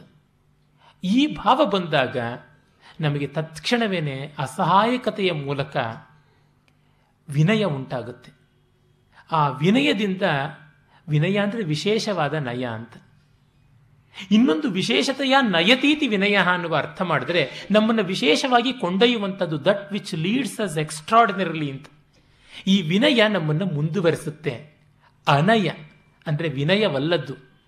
ಅದು ನಮ್ಮನ್ನು ನಿಂತಲ್ಲಿ ನಿಂತು ಕೊಳೆಯುವಂತೆ ಮಾಡುತ್ತೆ. ಪ್ರೋಗ್ರೆಸ್ ಅನ್ನುವುದು ನಮ್ರತೆಯಿಂದ ಬರುತ್ತೆ. ಬೆಳವಣಿಗೆ ಬೆಳವಣಿಗೆ ಯಾರಲ್ಲಿ ನಿಂತು ಹೋಗಿರುತ್ತೆ ಅಂದರೆ ವಿನಯವಿಲ್ಲದೆ ಇದ್ದವರಲ್ಲಿ ಅಂತ. ಈ ಕಾರಣದಿಂದ ನಾವು ವಾಕ್ಯಿಗೆ ಕೃತಜ್ಞರಾಗಬೇಕು. ವೇದದಲ್ಲಿ ಕಾಣಿಸುವ ದೊಡ್ಡ ತತ್ವ ಮೊದಲನೇದೇನೆಂದರೆ ನಮ್ರತೆ. ತುಂಬ ಕೃತಜ್ಞತೆ. ಈ ಜಗತ್ತಿಗೆ ನಾವೆಷ್ಟು ಕೃತಜ್ಞರಾಗಿದ್ದೀವಿ, ಜೀವರಾಶಿಗಳಿಗೆ ಎಷ್ಟು ಕೃತಜ್ಞರಾಗಿದ್ದೀವಿ ಅಂತ ಪೂತಿ ನರಸಿಂಹಾಚಾರ್ಯರು ಒಂದು ಕಡೆ ಹೇಳ್ತಾರೆ. ಅವರಿಗೆ ಒಂದು ಬೆಂಕಿಯ ಬಗ್ಗೆ ಎಷ್ಟು ಗೌರವ, ಎಷ್ಟು ಭಕ್ತಿ, ಎಷ್ಟು ಶ್ರದ್ಧೆ, ಒಂದು ಎಲೆ ಬಗ್ಗೆ, ಒಂದು ಕೊಂಬೆಯ ಬಗ್ಗೆ ಇಶೇತ್ವೋರ್ಜೇತ್ವಾವಾಯ ವಸ್ತೋಪಾಯ ವಸ್ತೋ ದೇವೋ ಸವಿತಾ ಪ್ರಾರ್ಪಯತು ಶ್ರೇಷ್ಠತಮಾಯ ಕರ್ಮಣೆ ಅಂತ ಯಜುರ್ವೇದ ಆರಂಭವಾಗುತ್ತೆ. ಇದು ಯಾವುದರ ಬಗ್ಗೆ? ಯಜ್ಞವನ್ನು ಮಾಡುವಾಗ ಹೋಮಕ್ಕಾಗಿ ಕ್ಷೀರ ಬೇಕು, ಹಸುವಿನ ಹಾಲು. ಆ ಹಾಲನ್ನು ಕರೆಯಬೇಕು ಅಂದರೆ ಕರು ಬೇಕು. ಕರುವಿಲ್ಲದ ಹಸುವಿನ ಹಾಲನ್ನು ಕರೆಯಬಾರದು ಅಂತ. ಕರುವಿನ ಸಾಂಗತ್ಯ ಇಲ್ಲದ ಹಸುವನ್ನು ಹಿಂಸೆ ಮಾಡಬಾರದು ಅಂತ. ಆ ಕರುವಿಗಾಗಿ ಅದು ಸೊರೆ ಬಿಡುವುದು ಅಂತಾರಲ್ಲ, ಹಾಗೆ ಬಿಟ್ಟಾಗ ನಾವು ಹಾಲನ್ನು ಕರ್ಕೊಳ್ಬೇಕು ಹಾಗೆ ಕರ್ಕೊಂಡಂಥ ಹಾಲನ್ನು ಆಹುತಿ ಕೊಡಬೇಕು. ಅದಕ್ಕಾಗಿ ಮೊದಲು ಕರುಗಳನ್ನು ಕರೀಬೇಕು. ಕರುಗಳನ್ನು ನಾವು ನಿಮ್ಮ ತಾಯಂದ್ರ ಹತ್ರಕ್ಕೆ ಬಂದು ಹಾಲು ಕುಡಿಯಿರಿ ಅಂತ ಬೇಡೋದಕ್ಕೆ ತಿರುಗಿಸ್ಕೊಳ್ಬೇಕಲ್ವಾ? ಅದಕ್ಕೆ ಒಂದು ಸಣ್ಣ ದಂಡ. ಅಂದರೆ ಆ ಪಲಾಶ ದಂಡ ಯಾವುದಿರುತ್ತೆ? ಮುತ್ತುಗದ ಒಂದು ಕೊಂಬೆಯನ್ನು ಅದನ್ನು ಮುರಿದು ಕರುಗಳನ್ನು ಹೇ ಹೇ ಅಂತ ಹೇಳಿಬಿಟ್ಟಿದ್ರು ಈ ಕಡೆಗೆ, ಕೊಟ್ಟಿಗೆಯ ಕಡೆಗೆ ತಿರುಗಿಸಬೇಕು. ಹೋಮಧೇನುವಿನ ಹತ್ತಿರಕ್ಕೆ ಬಿಡಬೇಕು. ಅದಕ್ಕೆ ಆ ಮರದ ಕೊಂಬೆಯನ್ನು ಕತ್ತರಿಸೋದಕ್ಕಿರುವ ಮಂತ್ರ ಇದು. ಯಜುರ್ವೇದ ಆರಂಭವಾಗುವುದು ಒಂದು ಮರದ ತುಂಡನ್ನು ಕಿತ್ತುಕೊಳ್ಳೋದ್ರಿಂದ. ಇದಕ್ಕೆ ಇಷ್ಟು ದೊಡ್ಡದು ಇಷೇತ್ವ ಊರ್ಜೇತ್ವ ಅಂತ ನಾನು ಇಷೆ ಅನ್ನಕ್ಕಾಗಿ ಊರ್ಜೆ ತೇಜಸ್ಸಿಗಾಗಿ, ವರ್ಚಸ್ಸಿಗಾಗಿ, ಮಹಸ್ಸಿಗಾಗಿ ನಿನ್ನನ್ನು ಮುರಿತಾ ಇದ್ದೀನಿ ಅಂತ ಬೇಡಿಕೊಳ್ಳುವಂಥದ್ದು. ಇದೇನು, ಈ ಥರ ಸಣ್ಣ ಕೆಲಸಕ್ಕೆಲ್ಲ ವೇದ ಬಳಕೆ ಆಗೋದಿಲ್ಲ. ಇಲ್ಲ, ಅಧ್ಯಾತ್ಮದ ಏನೋ ಬ್ರಹ್ಮಾಂಡವಾದ ಅರ್ಥ ಇದೆ ಅಂತ ಈ ಅಧ್ಯಾತ್ಮವಾದಿಗಳು ಅಂತಿದ್ದಾರಲ್ಲ, ಆ ಒಂದು ಅಬ್ಬರದವರು ಇಲ್ಲ ಅಂತಾರೆ. ನನಗೆ ಇದು ಅರ್ಥವೇ ಚೆನ್ನಾಗಿದೆ ಅನಿಸುತ್ತೆ. ಕಾರಣ, ಜಗತ್ತಿನ ಬಗ್ಗೆ ಎಷ್ಟು ಕೃತಜ್ಞತೆ ಇದೆ ಅವರಿಗೆ ಅಂತ. ಒಂದು ಗರಿಕೆ ಹುಲ್ಲನ್ನು ಕೀಳುವಾಗಲೂ ಗೌರವದಿಂದ ನಿನಗೆ ನೋವಾಗುತ್ತಾ ಅಂತ ಕೇಳಬೇಕು. ಹರಿಹರ ತನ್ನ ಪುಷ್ಪರಗಳೆಯಲ್ಲಿ ಒಂದೊಂದು ಹೂಗಳನ್ನೂ ನೋಡಿಬಿಟ್ಟಿದನುವೆ ನಿನ್ನನ್ನು ಶಿವಪೂಜೆಗಾಗಿ ನಾನು ಸ್ವೀಕರಿಸ್ತೀನಿ, ಆತರ ಪಡಬೇಡ, ಇರು, ನಿಲ್ಲು ಅಂತೆಲ್ಲ ಹೇಳಿ ಹೋಗ್ತಾ ಇದ್ದ. ಮಾಸ್ತಿಯವರು ವಿಷ್ಣುಕ್ರಾಂತ ಅಂತ ಒಂದು ಸಣ್ಣ ಹೂವಿನ ಬಗ್ಗೆ ಒಂದು ಪದ್ಯ ಬರೀತಾರೆ. ಆ ವಿಷ್ಣುಕ್ರಾಂತದ ಪರಿಮಿತ ನೀಲ ಅಂತ. ಬಹಳ ಲಿಮಿಟೆಡ್ ಬ್ಲೂ. ಅದೇನು ಸಣ್ಣದಾದಂಥ, ಪದೇನೂ ಅಲ್ಲದಂಥ ಒಂದು ಗಿಡ. ಆ ಗಿಡದ ಹೂವಿನ ಬಗ್ಗೆ ಕವಿಗೆ ಗಮನ ಹೋಗುತ್ತೆ ಅಂದರೆ ನೋಡಿ ಜಗತ್ತಿನಲ್ಲಿ ಸಣ್ಣದು ಇಲ್ಲ. ಎಲ್ಲ ದೊಡ್ಡದಾದದ್ದು, ಭೂಮವಾದದ್ದು ಅನ್ನುವ ದೃಷ್ಟಿಯಿಂದ ಕಂಡಾಗ ಆ ನಮ್ರತೆ, ನಮ್ರತೆಯಿಂದ ಎಲ್ಲವನ್ನೂ ಕಾಣುವ, ಎಲ್ಲವನ್ನೂ ತನ್ನದನ್ನಾಗಿಸಿಕೊಳ್ಳುವ, ತನ್ನದನ್ನಾಗಿ ಸ್ವಾರ್ಥದಿಂದ ಅಲ್ಲ. ತನ್ನೊಂದಿಗೆ ಸಮೀಕರಣ ಮಾಡಿಕೊಳ್ಳುವಂಥ ಆತ್ಮೌಪಮ್ಯವನ್ನು ತಾಳುವ ದೃಷ್ಟಿ ಬರುತ್ತೆ. ಅದು ಬಹಳ ಮುಖ್ಯವಾಗಿ ಬೇಕಾಗಿರೋದು. ಹಾಗಾಗಿ ಯಜುರ್ವೇದದ ಅಧಿಯಜ್ಞೀಯವಾದ ಅರ್ಥವೇ ಚೆನ್ನಾಗಿದೆ. ಅಧಿಯಜ್ಞೀಯವಾದ ಅರ್ಥ ಅಂದರೆ ರಿಚುವಲಿಸ್ಟಿಕ್ ರಿಚುವಲಿಸ್ಟಿಕ್ ಅಂತ ಮೂಗು ಮುರಿತಾರಲ್ಲ, ಅವರ ಮೂಗನ್ನು ಕೊಯ್ಬೇಕು.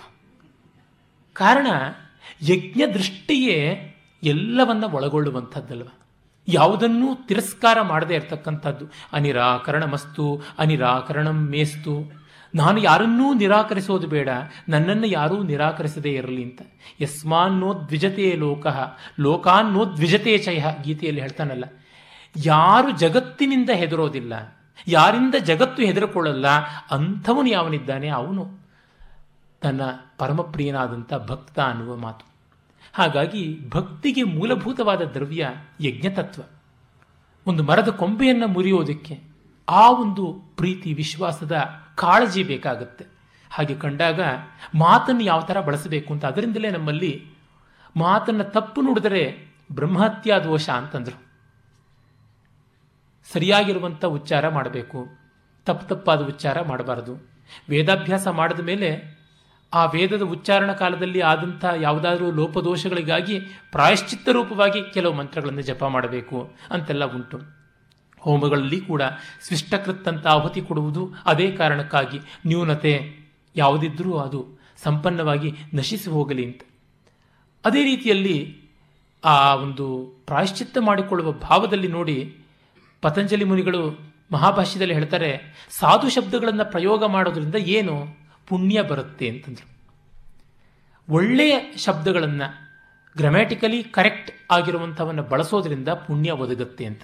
ತಪ್ಪು ಬಳಸಿಬಿಟ್ರೆ ಪಾಪ ಏನು ಬರೋಲ್ಲ ಆದರೆ ಪುಣ್ಯ ಬರೋದಿಲ್ಲ ಅಂತ. ಅಷ್ಟರ ಮಟ್ಟಿಗೆ ಅಭಯ ಕೊಟ್ಟಿದ್ದಾರೆ. ಆದರೆ ಮನುಷ್ಯನಿಗೆ ಪುರೋಗತಿ ಬೇಕು, ಇದ್ದಲ್ಲೇ ನಿಲ್ಲುವಂಥದ್ದಲ್ಲ ಅಂತಂದರೆ ಪುಣ್ಯ ಸಂಪಾದನೆ ಮಾಡಬೇಕು ಅಂದರೆ ಸಾಧು ರೂಪಗಳನ್ನು, ಸಾಧು ಶಬ್ದಗಳನ್ನು ಬಳಕೆ ಮಾಡಬೇಕು ಅಂತ. ಈ ಅರ್ಥದಲ್ಲಿ ನೋಡಿದಾಗ ಮಾತಿಗೆ ಎಷ್ಟು ದೊಡ್ಡತನ ಇದೆ ಅಂತ ಗೊತ್ತಾಗುತ್ತೆ. ಆಮೇಲೆ ಮುಂದೆ ಹೇಳ್ತಾರೆ ಯದ್ವಾಗ್ವದಂತ್ಯವಿಚೇತನಾನಿ ರಾಷ್ಟ್ರೀ ದೇವಾನಾಂ ನಿಶಸಾದ ಮಂದ್ರ ಚತಸ್ರವೂರ್ಜಂದುದು ಹೇ ಪಯಾಂಸಿ ಕ್ವಸ್ವಿದಸ್ಯ ಪರಮಂ ಜಗಾಮ. ಇನ್ನು ಈ ವಾಕ್ಯ ಎಂಥದ್ದು ವಾಗ್ದೇವತ, ಅವಿಚೇತನಾನಿ, ಅಚೇತನ ಸದೃಶಾನಿ ಮೂಕಪ್ರಾ ಮೂಕಾನ್ ಅಚೇತನ ಸದೃಶಾನ್, ಮೂಕಪ್ರಾಣಿನಃ ವದಂತಿ, ಅಭಿವದಂತಿ, ಈ ಮಾತನ್ನ ಜಡವಾಗಿವೆ ಅಂತ ನಾವು ಯಾವುದು ಭಾವಿಸ್ತೀವಿ ಜೀವರಾಶಿಗಳು, ಅವು ಕೂಡ ಆಡ್ತಾ ಇವೆ ಅಂತ. ಯದ್ವಾಕ್ ವದಂತಿ ಅವಿಚೇತನಾನಿ. ಅಂಥ ಚೈತನ್ಯ ಇಲ್ಲ ಅಂತ ಅಂದುಕೊಳ್ಳುವಂಥ ಜೀವರಾಶಿಗಳು ಕೆಲವಿವೆ. ಈಗ ಮರಕ್ಕೆ ಏನು ಮಾತಾಡೋಕ್ಕಾಗುತ್ತೆ ಕಲ್ಲಿಗೇನು ಅಂತ ಅದಕ್ಕೂ ಒಂದು ಮಾತು ಇದೆ. ಅದೆಲ್ಲ ಇದೆ. ದೇವಾನಾಂ ಸರ್ವೇಷಾಂ ರಾಷ್ಟ್ರೀ ರಾಷ್ಟ್ರ ಪ್ರದಾ ಮಂದ್ರ ಹೃಷ್ಟಾ ಸತಿ. ನಿಶಸಾದ ಅಸ್ಮದೀಯೇ ಕರ್ಮಣಿ ಉಪವಿಷ್ಟ. ಹೀಗಿರುವಂಥದ್ದು ದೇವತೆಗಳ ಶೋಭೆಗೆ ರಾಷ್ಟ್ರ ಅಂದರೆ ರಾಜರ ಧಾತುವಿಂದ ರಾಜರ ದೀಪ್ತವು ಅನ್ನುವ ಧಾತುವಿನಿಂದ ಬಂದದ್ದು. ಪ್ರಕಾಶಿಸುವಂಥದ್ದು ರಾಷ್ಟ್ರ. ಇಂಡಿಯಾ ಇಸ್ ಶೈನಿಂಗ್ ಬೇರೊಂದು ಅರ್ಥದಲ್ಲಿ. ಈ ರೀತಿ ಇದ್ದದ್ದು ರಾಷ್ಟ್ರ. ಬ್ರಿಲಿಯನ್ಸ್ ಇಲ್ಲದೆ ಇದ್ದರೆ ಅದು ರಾಷ್ಟ್ರವಲ್ಲ. ಅಂಥದ್ದು ಯಸ್ಯಾಹ, ವಾಗ್ದೇವ್ಯಾಹ ಪ್ರಸಾದಾ ಚತಸ್ರ ದಿಗ್ದೇವತಾ ಊರ್ಜಂ ಕ್ಷೀರಾದಿರಸದ್ರವ್ಯಂ ಪಯಾಂಸಿ ಜಲಾನಿಚ ದುದುಹೆ ದುಹಂತಿ ಸಂಪಾದಯಂತಿ. ಮತ್ತೆ ಈ ಮಾತಿನಿಂದಲೇನೆ ನಾಲ್ಕು ದಿಕ್ಕಿನ ದೇವತೆಗಳು ಕೂಡ ನಮಗೆ ಎಲ್ಲ ವಿಧವಾದ ಶಕ್ತಿ ಸಂಪನ್ನತೆಗಳನ್ನು ಕೊಡ್ತಾ ಇವೆ ಅಂತ. ಮಾತಿಲ್ಲದೆ ಇದ್ದರೆ ದಿಕ್ಕಿಲ್ಲದಂತೆ ಆಗ್ತಾ ಇತ್ತು. ನಾವು ಲೋಕದಲ್ಲಿ ಸಾಮಾನ್ಯವಾಗಿ ಬಳಸ್ತೀವಿ, ಅವ್ರಿಗೆ ಯಾರು ದಿಕ್ಕೇ ಇಲ್ಲ ಅಂತ. ಇಂಗ್ಲಿಷ್ನಲ್ಲಿ ಡಿರೆಕ್ಷನ್ ಅನ್ನುವುದಕ್ಕೆ ಲಾಕ್ಷಣಿಕವಾದ ಅರ್ಥ ಯಾವ ಥರ ಇದೆ ನೋಡಿ. ಪ್ರೋಗ್ರೆಸ್ಸಿಗೆ ಅನಿವಾರ್ಯವಾಗಿ ಬೇಕಾದದ್ದು, ಬೆಳವಣಿಗೆಗೆ ಅನಿವಾರ್ಯವಾಗಿ ಬೇಕಾದದ್ದು ಡಿರೆಕ್ಷನ್, ದಿಕ್ಕು. ಹಾಗೆ ಈ ನಾಲ್ಕು ದಿಕ್ಕುಗಳಿಂದ ಕೂಡ ಅದನ್ನು ಬ್ರಹ್ಮದ ಒಂದು ಪಾದ ಪ್ರಕಾಶವಾನ್ ಅಂತ. ನಾಲ್ಕು ದಿಕ್ಕುಗಳನ್ನು ನೋಡಿದಾಗ ನಮಗೆ ತತ್ಕ್ಷಣ ಗೊತ್ತಾಗುತ್ತೆ, ಎಲ್ಲ ಕಡೆಯಲ್ಲೂ ಕಾಣಿಕೆ ಇದೆ ಅಂತ ಅಂಥದ್ದು. ಹಾಗಿರುವಂಥದ್ದು, ಅಸ್ಯ ವಾಗ್ದೇವ್ಯಾ ಪರಮಂ ಪದಂ ಮನುಷ್ಯ ಕ್ವಸ್ವಿಜ್ಜಗಾಮ ಕುತ್ರವಾ ಪ್ರಾಪ್ತವಾನ್ ತದೀಯ ಸ್ಥಾನಂ ಪ್ರಾಪ್ತು ನ ಕೋಪಿ ಕ್ಷಮ ಇತ್ಯರ್ಥ ಇದನ್ನ ಕ್ವಸ್ವಿದಸ್ಯಾಹ ಪರಮಂ ಜಗಾಮ. ಈ ಮಾತಿನ ಕೊನೆಯನ್ನ, ಮಾತಿನ ನೆಲೆಯನ್ನ ಯಾರು ಬಲ್ಲರು? ಇದನ್ನು ಪೂರ್ಣವಾಗಿ ಯಾರು ಪಡ್ಕೊಂಡಿದ್ದಾರೆ? ಯಾರೂ ಇಲ್ಲ ಅಂತ ತಾತ್ಪರ್ಯ. ವೇದದಲ್ಲಿ ಪ್ರಶ್ನೆಗಳು ಬರುತ್ತವೆ. ಆ ಪ್ರಶ್ನೆಗೆ ಪ್ರಶ್ನೆಯೇ ಉತ್ತರ. ಕಾಳಿದಾಸ ಹೇಳ್ತಾನಲ್ಲ, ಸ್ವಯಂ ವಿಧಾತ ತಪಸಫಲಾನಾಂ ಕೇನಾಪಿ ಕಾಮೇನ ತಪಶ್ಚಚಾರ. ಎಲ್ಲರ ತಪಸ್ಸಿಗೆ ಫಲ ಕೊಡುವ ಮಹಾದೇವ ತಾನು ಯಾವ ಫಲಕ್ಕಾಗಿ ತಪಸ್ ಮಾಡ್ತಾ ಇದ್ದಾನೆ? ಯಾವುದಕ್ಕೆ ಮಾಡೋಕ್ಕೆ ಸಾಧ್ಯ? ಯಾವುದಕ್ಕೂ ಇಲ್ಲ. ಆಪ್ತ ಕಾಮಸ್ಯ ಕಾಸ್ಪೃಹ. ಎಲ್ಲವನ್ನು ಪಡೆದವನಿಗೆ ಇನ್ನೇನು ಬಯಕೆ ಇರುತ್ತೆ? ನಾನವಕ್ತವ್ಯಂ ಆಪ್ತವ್ಯಂ, ಇನ್ನೇನೂ ಇಲ್ಲ. ನತೇ ಕಿಂಚನ ವಿದ್ಯತೆ. ಅವನದೇ ರಘುವಂಶದ ಮಾತು ಹೇಳೋದಿದ್ರೆ ವಾಕು ಎಲ್ಲವನ್ನು ತೋರ್ಪಡಿಸುತ್ತೆ. ಅದನ್ನು ತೋರ್ಪಡಿಸಿಕೊಳ್ಳೋದಕ್ಕೆ ಮತ್ತೊಂದು ಸಾಧನ ಬೇಡ. ಎಲ್ಲವನ್ನ ಬೆಳಗುವ ದೀಪಕ್ಕೆ ಮತ್ತೊಂದು ದೀಪ ಬೇಕಿಲ್ಲ. ಹಾಗೆ ವಾಕ್ಯಿಗೆ ವಾಕ್ಯೇ ಆಯತನವಾಗಿದೆ ಅಂತ. ಇಲ್ಲಿ ವೇದದ ಎಲ್ಲ ದೇವತೆಗಳನ್ನು ಏಕದೇವತೆಯಾಗಿ ಕಾಣುವಂಥದ್ದು ತೋರುತ್ತೆ. ಸಾಮಾನ್ಯವಾಗಿ ಪಾಶ್ಚಾತ್ಯರು ಹೇಳ್ತಾರೆ, ಬಹುದೇವತಾರಾಧಕರು ವೇದಗಳಲ್ಲಿ ಕಾಣುವಂಥವರು ಏಕದೇವತೆ ಇಲ್ಲ ಮಾನೋಯಿಸ್ಟಿಕ್ ಆದದ್ದಲ್ಲ ಅಂತ. ಆದರೆ ಅವರು ಹೇಳುವಂಥ ಮಾನೋಯಿಸಮ್ ನಮ್ದಲ್ಲ. ಏಕದೇವತೆ ಅಂದರೆ ಅನ್ಯ ದೇವತಾ ವಿರೋಧ ಅಂತ ಅಲ್ಲಿ ತಾತ್ಪರ್ಯ. ನಮ್ಮದು ಬಹುದೇವತೆ ಅಂದರೆ ಏಕದೇವತೆಯಲ್ಲಿ ಪರ್ಯವಸಾನವಾಗುತ್ತೆ. ಒಂದು ಅನೇಕವಾಗುತ್ತೆ, ಅನೇಕ ಒಂದಾಗುತ್ತೆ.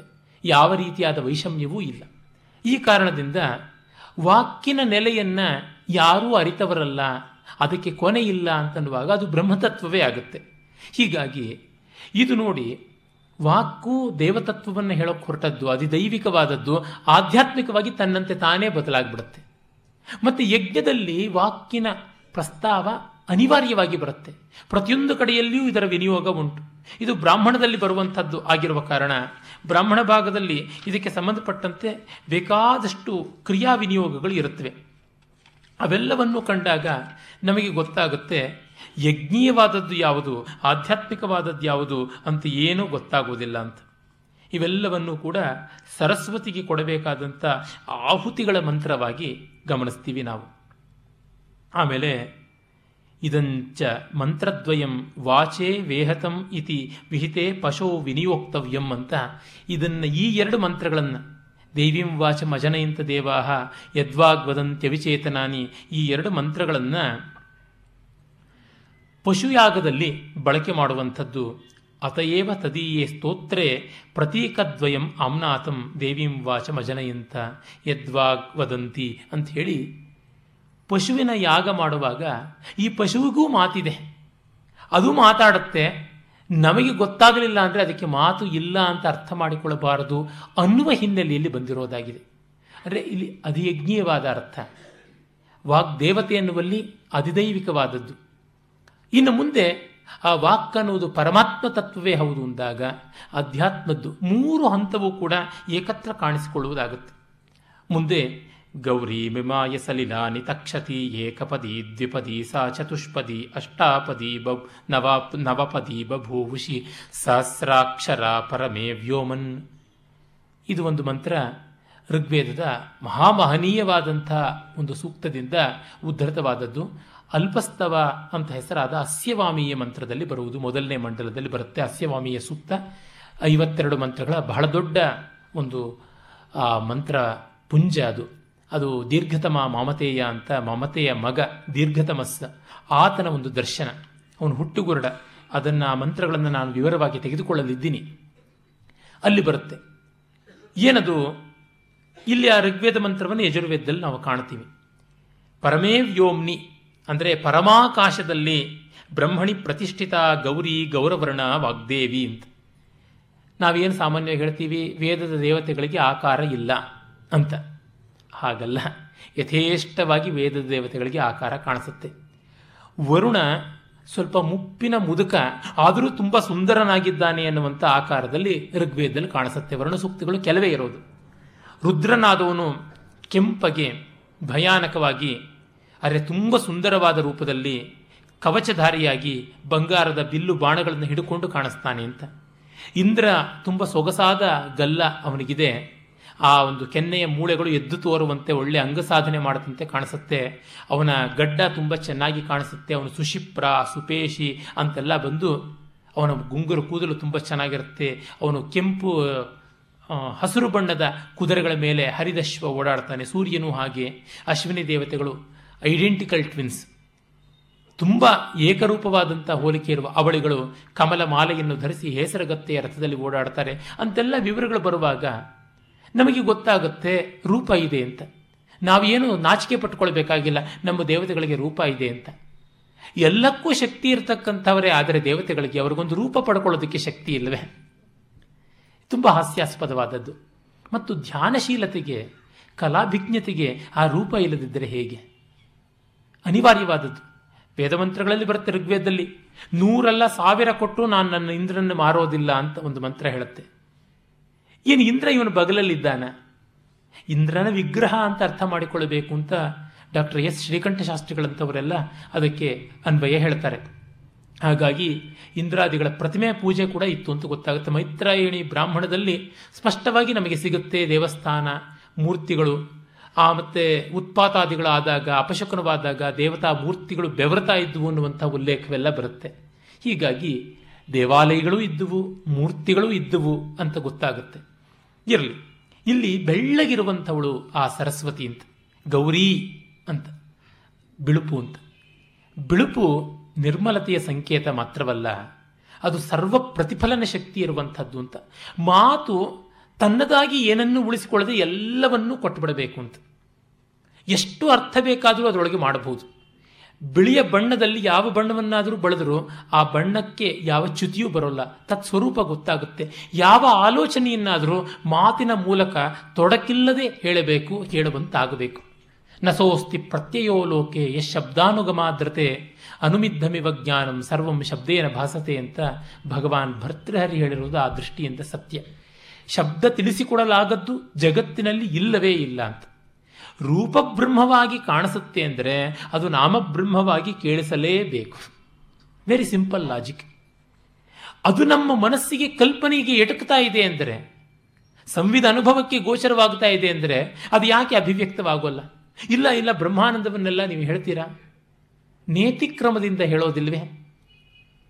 ತದೇಜತಿ ತನ್ನೇಜತಿ, ತದ್ದೂರೇ, ತದ್ವದಂತಿಕೆ ಅಂತ ಅದು ಓಡಾಡೋಲ್ಲ. ಅದು ಓಡಾಡುತ್ತೆ, ಅದು ಹತ್ತಿರ ಇದೆ, ಅದು ದೂರದಲ್ಲೂ ಇದೆ ಅಂತ ಪರ್ಯಾಯ ರೂಪದಿಂದ, ಬೇರೊಂದು ರೂಪದಿಂದ ಹೇಳುವುದಿಲ್ವ?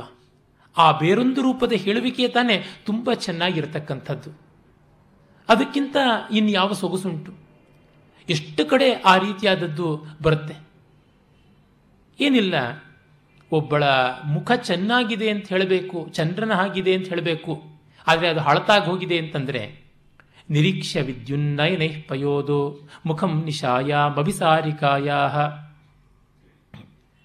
ಮೋಡ ಹೇಳ್ತಾ ಇರುವಂಥ ಮಾತು, ಮೋಡದ ಭ್ರಾಂತಿಯ ಬಗ್ಗೆ ಪಾಣಿನಿ ಮಹರ್ಷಿ ಹೇಳ್ತಾ ಇರುವಂಥ ಶ್ಲೋಕ ಇದು.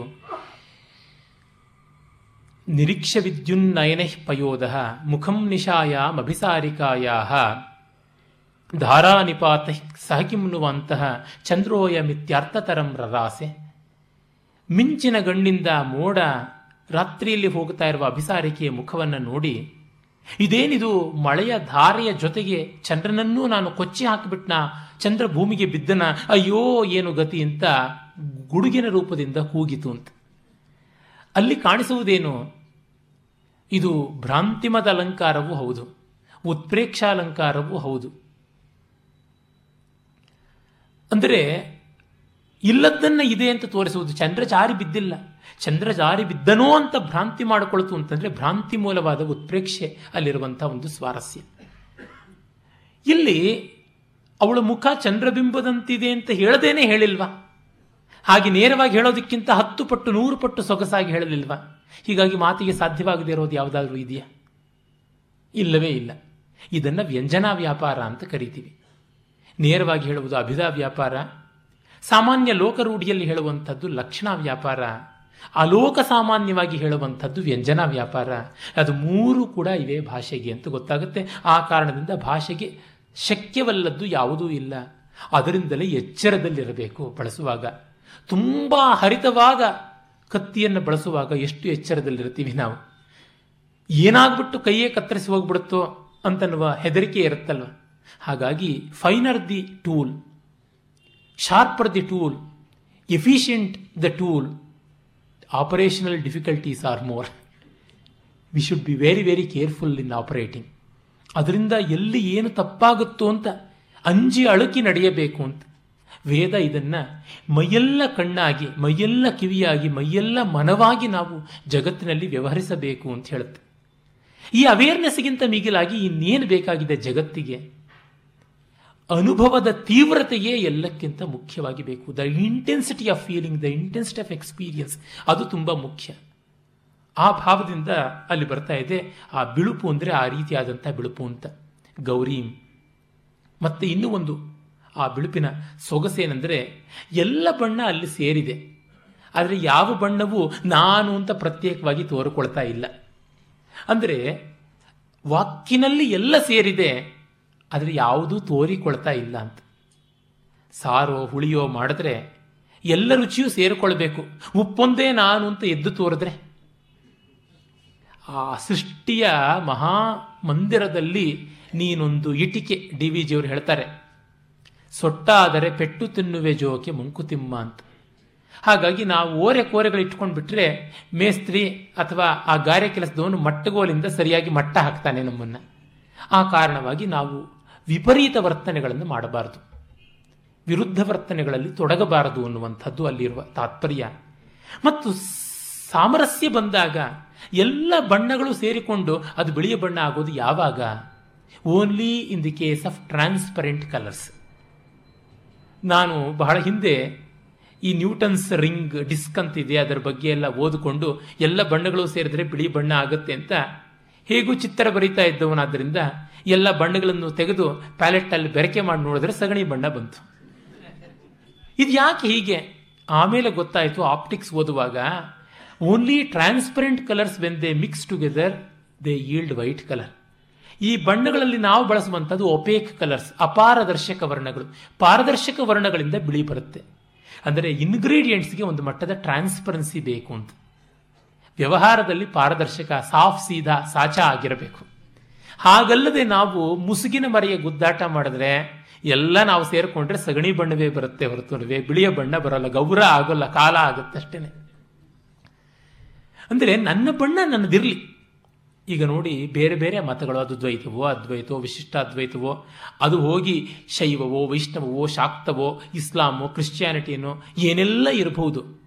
ಆದರೆ ಅವರು ಅವರ ಮತದ ಸಂಸ್ಕಾರದಿಂದ ಒಳ್ಳೆಯ ಮನುಷ್ಯರಾದಾಗ ಆ ಬಣ್ಣದಲ್ಲಿ ಅವರು ಪಾರದರ್ಶಕವಾಗಿರ್ತಾರೆ. ಹಾಗಲ್ಲದೆ ಇದ್ರೆ ಆ ಬಣ್ಣದಲ್ಲಿ ಅವರು ಅಪಾರದರ್ಶಕವಾಗಿರ್ತಾರೆ. ಯಾರ ಜೊತೆ ಸೇರಿದ್ರೂ ಕಡೆಗೆ ಕತ್ತೆ ಬಣ್ಣವೇ ಬರೋದು.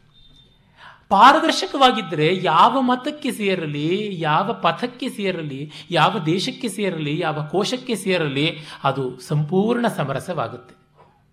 ಇದು ನೋಡಿದಾಗ ನಮ್ಮ ನಮ್ಮ ಪ್ರತ್ಯೇಕತೆ ತೊಂದರೆ ಅಲ್ಲ. ಆದರೆ ನಾವು ಪ್ರಾಮಾಣಿಕವಾಗಿ ಪ್ರತ್ಯೇಕವಾಗಬೇಕು. ನಮ್ಮ ಪ್ರತ್ಯೇಕತೆಯಲ್ಲಿ ಏನಾದರೂ ಅಪ್ರಾಮಾಣಿಕತೆ ಅಪ್ರಾಮಾಣಿಕತೆ ಅಂದರೆ ಯಾವುದು? ಅಹಂಕಾರವೇ ಅಪ್ರಾಮಾಣಿಕತೆ. ಈ ಮತವನ್ನು ಅನುಸರಿಸುವ ಮೂಲಕ ನಾನು ದೊಡ್ಡವನು ಅಂತ ಅನ್ನೋದಕ್ಕೆ ಈ ಮತ ಅಂತಂದರೆ ಅಪಾರದರ್ಶಕವಾಯಿತು. ಪಾರದರ್ಶಕ ಅಂದರೆ ಏನು? ಬೆಳಕನ್ನು ಹಾಯಿಸುತ್ತೆ ಅದು ಅಂತ ಅರ್ಥ ತಾನೆ. It lends light it yields to light it accommodates light ಅಪಾರದರ್ಶಕ ಅಂದರೆ ಏನು? It will not accommodate light ಬೆಳಕಿಗೆ ಅವಕಾಶ ಕೊಡಲ್ಲ ಅಂದರೆ ಜ್ಞಾನಕ್ಕೆ ಅವಕಾಶ ಕೊಡಲ್ಲ ಅಂತ. ಯಾವುದು ಜ್ಞಾನಕ್ಕೆ ಅವಕಾಶ ಕೊಡಲ್ಲ? ಅಹಂಕಾರ ಒಂದೇ ಜ್ಞಾನಕ್ಕೆ ಅವಕಾಶ ಕೊಡಲ್ಲ. ನಮ್ಮ ಅಂತರಂಗದೊಳಗೆ ಅಹಂಕಾರ ಇದ್ದರೆ ಇನ್ಯಾವುದಕ್ಕೂ ಜಾಗವೇ ಇಲ್ಲ. ಅದು ಎಂಥದ್ದು ಅಂದರೆ ಅದೊಂದು ವಿಚಿತ್ರವಾದ ದ್ರವ್ಯ. ಒಂದು ಹನಿ ಬಿದ್ದರೂ ಸಾಕು, ಒಂದು ರೂಮಿನಷ್ಟು ಗಾತ್ರಕ್ಕೆ ಅದು ಬೆಳ್ಕೊಂಡು ಬಿಡುತ್ತೆ ಅಹಂಕಾರ ಎಲ್ಲಿ ಹೋದರೂ ಕೂಡ ತದಾಕಾರವಾಗಿಬಿಡುತ್ತೆ. ಒಂದು ಮಡಕೆಗೆ ಅಹಂಕಾರ ಬಂತು ಅಂದರೆ ಮಡಕೆ ಪೂರ್ತಿ ಅಹಂಕಾರವೇ ತುಂಬಿಕೊಂಡು ಬಿಡುತ್ತೆ ಒಂದು ಮರಕ್ಕೆ ಅಹಂಕಾರ ಬಂತು ಅಂದರೆ ಮರದ ಆಕಾರ ಆಗೋಗ್ಬಿಡುತ್ತೆ, ತದಾಕಾರವಾಗ್ಬಿಡುತ್ತೆ, ತದಭಿನ್ನವಾಗೋಗ್ಬಿಡುತ್ತೆ. ಹೀಗಾಗಿ ಪಾರದರ್ಶಕವಾಗಬೇಕು ಅಂದರೆ ಅದನ್ನು ಬಸಿಕೊಳ್ಳಬೇಕು. We have to drain out tap out ಆಗ ಬೆಳಕು ಒಳಗೆ ಬರುತ್ತೆ. ಆ ನಮ್ಮ ಬಣ್ಣ ಏನಾದರೂ ತೊಂದರೆ ಇಲ್ಲ. ಆಗ ನಾವು ಎಷ್ಟು ಜನರ ಜೊತೆ ಸೇರಿದ್ರೂ ಕೂಡ ನಿಶ್ಚಿಂತೆಯಾಗಿರ್ಬೋದು. ಈಗ ನಾವು human networking that networking this networking ಅಂತ ಹೇಳ್ಬಿಟ್ಟಿದ್ರು ಎಷ್ಟೆಷ್ಟು ವೈರ್ಗಳೆಲ್ಲ ಇಟ್ಕೊಂಡು ಶಾರ್ಟ್ ಸರ್ಕ್ಯೂಟ್ಗಳಾಗ್ತಾನೇ ಇದೆ. ಯಾಕೆ ಅಂದರೆ ವೈರಗಳ ಬಗ್ಗೆ ಯೋಚನೆ ಮಾಡ್ತಾ ಇದ್ದೀವಿ. ಯಾವುದನ್ನು ಕನೆಕ್ಟ್ ಮಾಡ್ತೀವೋ ಅದರ ಬಗ್ಗೆ ಯೋಚನೆ ಮಾಡಬೇಕು. ಎಷ್ಟು ಒಳ್ಳೆಯ ಕನ್ನಡಕ ಇದ್ದರೂ ಕಣ್ಣೇ ಇಲ್ಲದಿದ್ದರೆ ಏನು ಪ್ರಯೋಜನ? ವ್ಯರ್ಥ ಅಲ್ವಾ?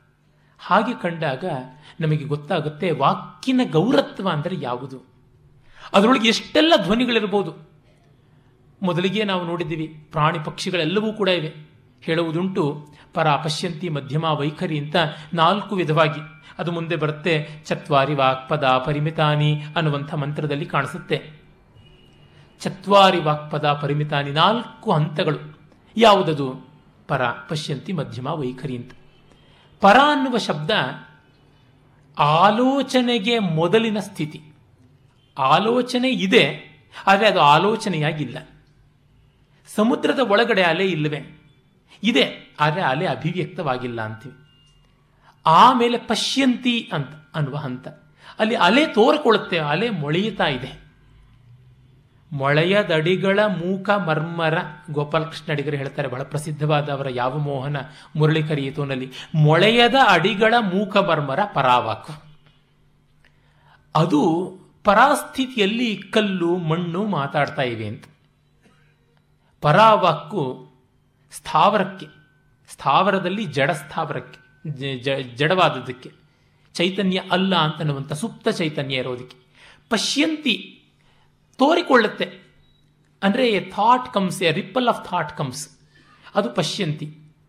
ಆಮೇಲೆ ಮಧ್ಯಮ. ಮತ್ತೆ ಬಂದದ್ದು ವೈಖರಿ. ಮಧ್ಯಮದಲ್ಲಿ ಮಾತು ಮನಸ್ಸಿನಲ್ಲಿ ಸ್ಪಷ್ಟವಾಗಿ ವಾಕ್ಯ ರೂಪವನ್ನು ಪಡ್ಕೊಂಡಿದೆ. ಪಶ್ಯಂತಿಯಲ್ಲಿ ಆಲೋಚನೆ ಒಂದು ಬಂದಿದೆ. ಆದರೆ ಅದು ವ್ಯವಸ್ಥಿತವಾದಂತಹ ವಾಕ್ಯ ರೂಪವನ್ನು ತಾಳಿಲ್ಲ. ಏನೋ ಹ್ಯಾಪಜಾರ್ಡ್ ಆಗಿದೆ. ಅದಕ್ಕೆ ಎಷ್ಟೋ ಜನಕ್ಕೆ ಏನು ಹೇಳಬೇಕು ಅಂತಿದ್ದೀನಿ, ಹೇಳೋಕ್ಕಾಗ್ತಾ ಇಲ್ಲ ಅಂತ ಅನ್ಸುತ್ತಲ್ಲ. ಆ ಸ್ಥಿತಿಯೆಲ್ಲ ಪಶ್ಯಂತಿನೇ. ಆದರೆ ಅವರನ್ನ ಪಶ್ಯಂತಿ ಮಾಡೋದು ನಮಗೆ ಬಹಳ ಕಷ್ಟವಾಗುತ್ತೆ. ಅದು ಉಂಟಲ್ಲ, ಐ ಕನ್ಸೀವ್ ಐ ಕನ್ಸೀವ್ ಅಂತ ಹೇಳ್ಬಿಟ್ಟು ಇಂಗ್ಲೆಂಡಿನ ಒಬ್ಬ ಸೆನೆಟರ್ ಹೇಳ್ದ ಈ conceived thrice, but no delivery ಅಂತ ಇನ್ನೊಬ್ಬ ಆಕ್ಷೇಪ ಮಾಡಿದನಂತೆ. ಆ ತರಹ ಆಗ್ಬಿಡುತ್ತೆ. ಆಮೇಲೆ ಬರುವಂಥದ್ದು ವೈಖರಿ. ಅದು ತಾಲ್ವಾದಿ ಮುಖಾಂಗಗಳಿಂದ, ಅಂದರೆ ಬಾಯಾಂಗುಳ, ಪ್ಯಾಲೆಟ್ ಅಂತೆಲ್ಲ ಹೇಳ್ತೀವಲ್ಲ, ಅಲ್ಲಿಂದ ನೇರವಾಗಿ ವಿನಿಸೃತವಾದಂಥದ್ದು ಮಾತು ಹೊರಬರುವಂಥದ್ದು ಧ್ವನಿಪೂರ್ಣವಾಗಿ ಬರುವಂಥದ್ದು. ಹೀಗೆ, ಅಲ್ಲಿ ಪರ ಅನ್ನುವುದು ಶಿಲಾದಿ ಜಡ ಪದಾರ್ಥಗಳಿಗೆ ಸಂಬಂಧಪಟ್ಟಿದ್ದಾರೆ. ಜಡ ಅನ್ನುವುದು ಸಾಪೇಕ್ಷಾರ್ಥ. ಪಶ್ಯಂತಿ ಅನ್ನೋದು ಮರ ಗಿಡಗಳಲ್ಲಿ, ಎಲೆಗಳ ಸದ್ದು ಮಾಡುತ್ತವೆ, ಗಲಗಲ ಅಂತ ಶಬ್ದ ಮಾಡುತ್ತವೆ. ಉಂಟು. ಆದರೆ ಅದು ಏನು ಅಂತ ಗೊತ್ತಾಗೋಲ್ಲ. ಮತ್ತೆ ಮಧ್ಯಮ ಪ್ರಾಣಿಗಳು, ಪಕ್ಷಿಗಳು, ಅವುಗಳೆಲ್ಲ ಸದ್ದು ಮಾಡುತ್ತವೆ. ಅವುಗಳಲ್ಲಿ ಏನೋ ಒಂದು ಸ್ವಲ್ಪ ಸ್ಪಷ್ಟತೆ ಉಂಟು.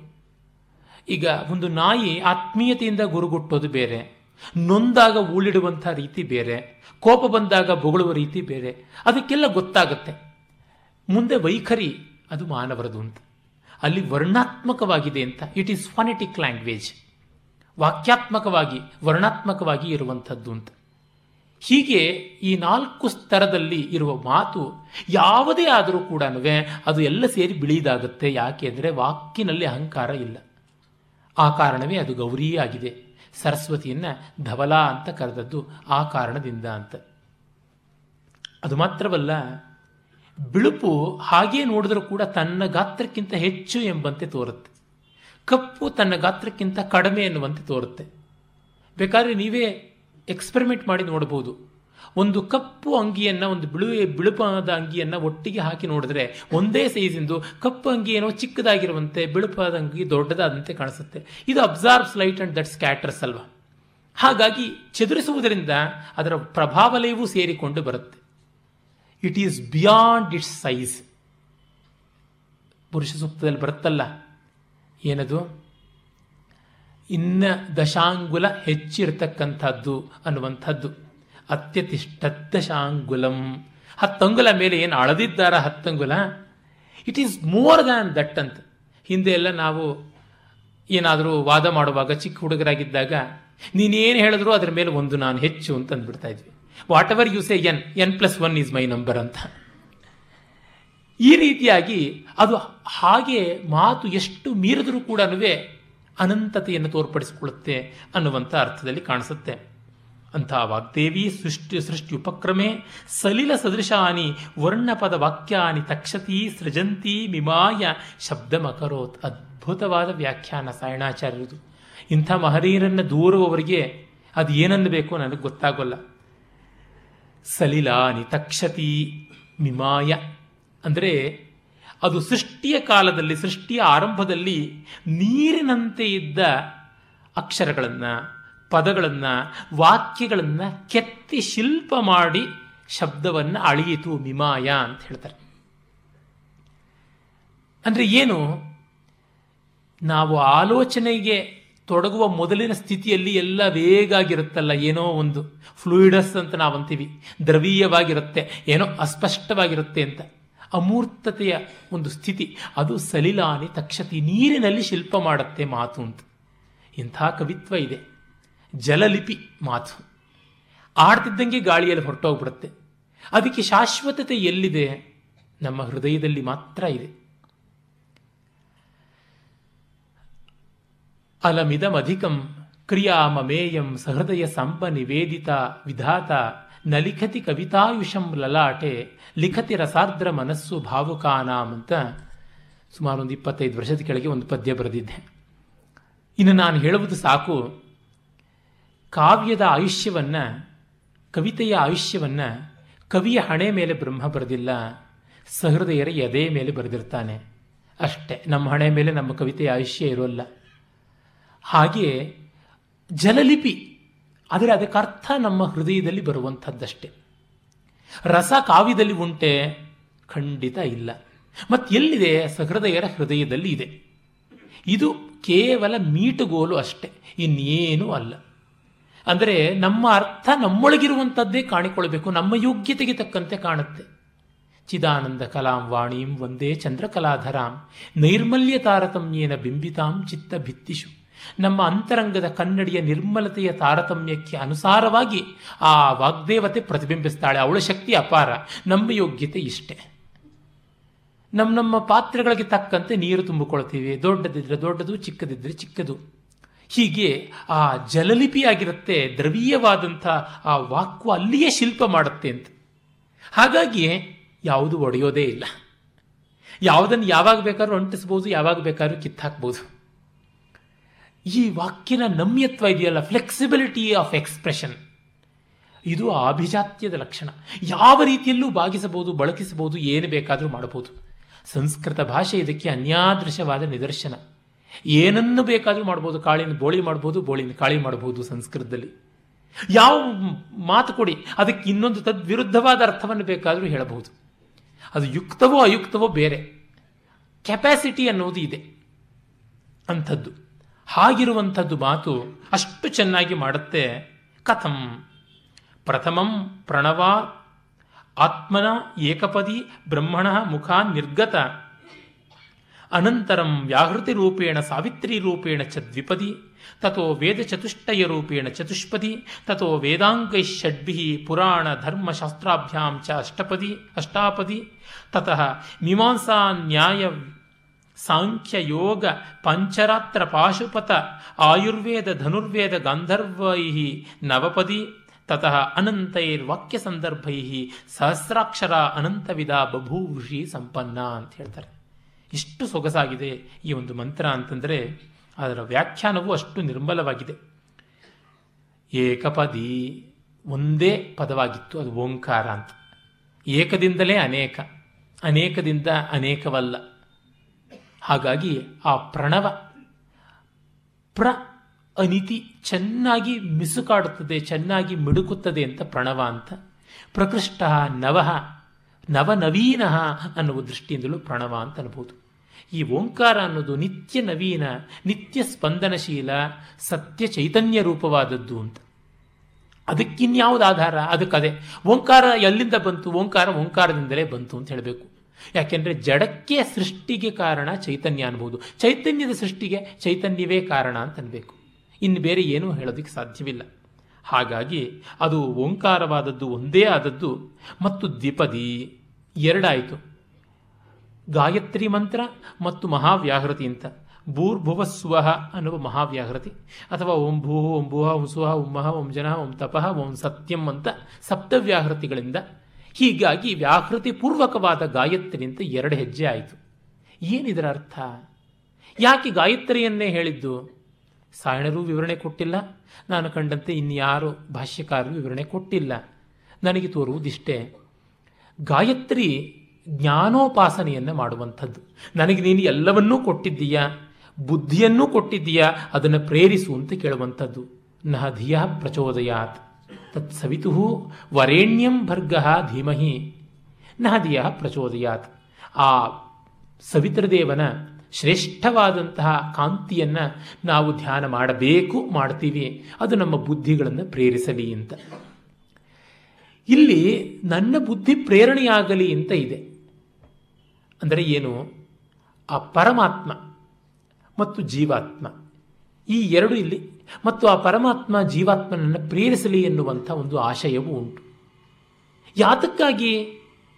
ಈ ಜಗತ್ತಿದೆಯಲ್ಲ. ಈ ಜಗತ್ತಿನ ಜೊತೆಗೆ ಅರ್ಥಪೂರ್ಣವಾಗಿ ಬಾಳಬೇಕು ಅಂತ. ಮತ್ತು ಜಗತ್ತನ್ನು ಅರ್ಥಪೂರ್ಣವಾಗಿ ಮೀರಬೇಕು ಅಂತ. ನಾವು ಯಾವುದರ ಜೊತೆ ಬಾಳುವುದಾದರೂ ಅದನ್ನು ಮೀರುವುದಕ್ಕಾಗಿಯೇ ಎಲ್ಲ ಶಾಸ್ತ್ರಗಳನ್ನು ನಾವು ಕಲಿಯಬೇಕಾದದ್ದು ಆ ಶಾಸ್ತ್ರಗಳನ್ನು ಮೀರುವುದಕ್ಕಾಗಿ. ಮೀರುವುದು ಅಂದರೆ ಏನು? ಅದನ್ನು ತಿರಸ್ಕರಿಸೋದು ಅಂತಲ್ಲ. ಅದನ್ನು ನಮ್ಮೊಳಗೆ ಸಾಕ್ಷಾತ್ಕಾರ ಮಾಡಿಕೊಳ್ಳಬೇಕು ಅಂತ. ತಂಬೂರಿ ಇರುವುದು ಯಾತಕ್ಕೆ? ತಂಬೂರಿಯನ್ನು ದಾಟುವುದಕ್ಕೆ ಅಂದರೆ ನನ್ನೊಳಗೆ ಒಂದು ತಂಬೂರಿ ಮಾಡಿಕೊಳ್ಳೋದಕ್ಕೆ. ಇಂಟರ್ನಲೈಸಿಂಗ್ ಅಂದರೆ ಅದೇ ಅರ್ಥ.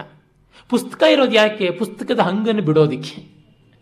ಓದಿ ವಿಷಯವನ್ನು ಹೃದ್ಗತ ಮಾಡಿಕೊಂಡ ಮೇಲೆ ಪುಸ್ತಕ ಬೇಡ. ಅರೆ ಅದನ್ನು ಸುಡಬೇಕು ಅಂತಲ್ಲ.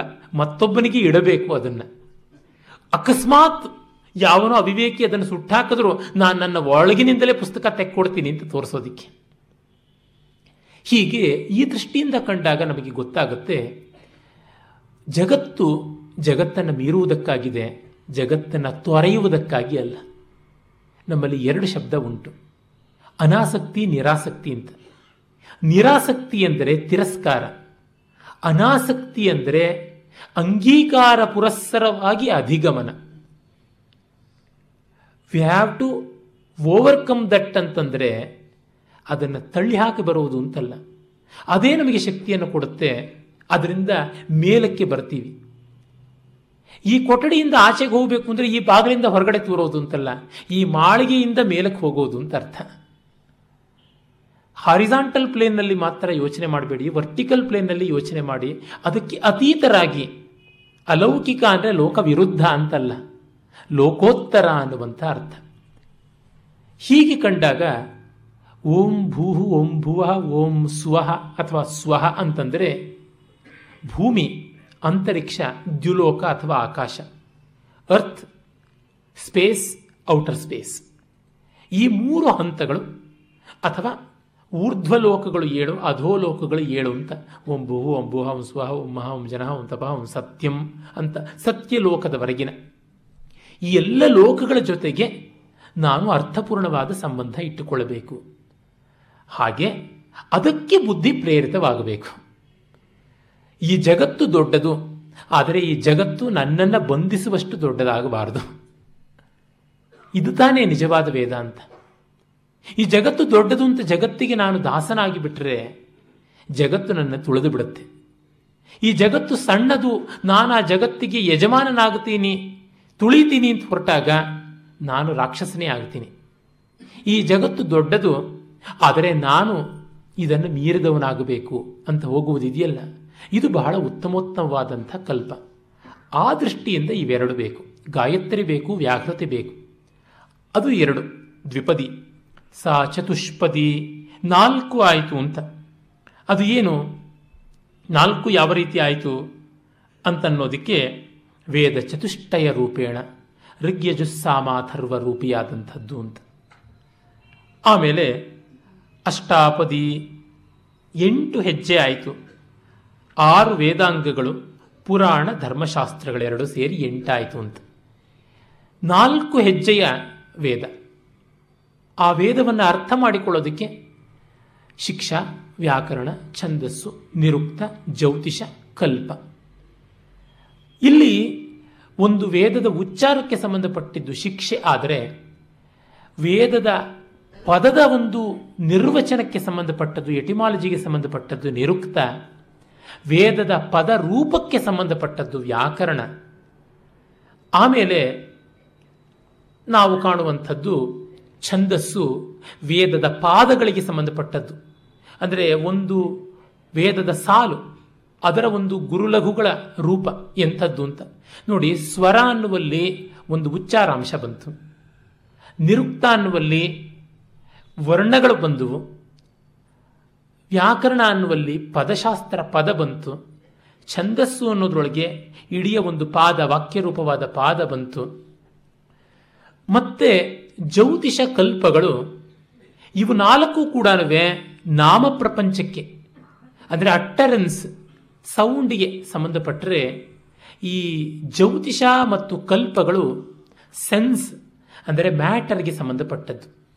ಅಂದರೆ ರೂಪ ಬ್ರಹ್ಮಕ್ಕೆ ಸಂಬಂಧಪಟ್ಟದ್ದು. ಈ ಜಗತ್ತಿನಲ್ಲಿ ಎಲ್ಲವನ್ನೂ ರೆಡ್ಯೂಸ್ ಮಾಡಿದ್ರೆ ಎರಡಕ್ಕೆ ಬರುತ್ತವೆ. ಒಂದು ನಾಮ ಪ್ರಪಂಚ, ಇನ್ನೊಂದು ರೂಪ ಪ್ರಪಂಚ. One is of sound and other is of form ಇವೆರಡನ್ನ ಸಗುಣ ಬ್ರಹ್ಮ ರೂಪಗಳು ಅಂತ. ಅಲ್ಲಿ ನಮಗೆ ಗೊತ್ತಾಗುತ್ತೆ ಜ್ಯೋತಿಷ ಅಂತನ್ನುವಲ್ಲಿ ಎಲ್ಲ heavenly bodies even earth is a heavenly body ಚಂದ್ರನಿಂದ ನೋಡಿದಾಗ ಭೂಮಿಯು ಆಕಾಶದಲ್ಲಿ ಕಾಣೆ ತಾನೇ ಕಾಣುವಂಥದ್ದು, ಕಾಣಿಸುವಂಥದ್ದು. ಹೀಗಾಗಿ ಜ್ಯೋತಿಷದಲ್ಲಿ ಈ ಎಲ್ಲ ವಸ್ತು ಪ್ರಪಂಚದ ಬಗ್ಗೆ ಬರುತ್ತೆ. ಈ ವಸ್ತು ಪ್ರಪಂಚವನ್ನು ಮತ್ತು ಈ ಭಾಷಾ ಪ್ರಪಂಚವನ್ನು ಬೆಸೆಯುವ ಸಂಬಂಧದ ಕ್ರಿಯೆ ಇದೆಯಲ್ಲ, ಅದು ಕಲ್ಪದಲ್ಲಿ ಕಲ್ಪಂತೆ ವೇದಾಹ ಏತ ಈ ರೀತಿ ಕಲ್ಪಃ ಅಂತ ಕಲ್ಪವಾಗಿ ಕಾಣುತ್ತೆ. ಅಂದರೆ ಏನು?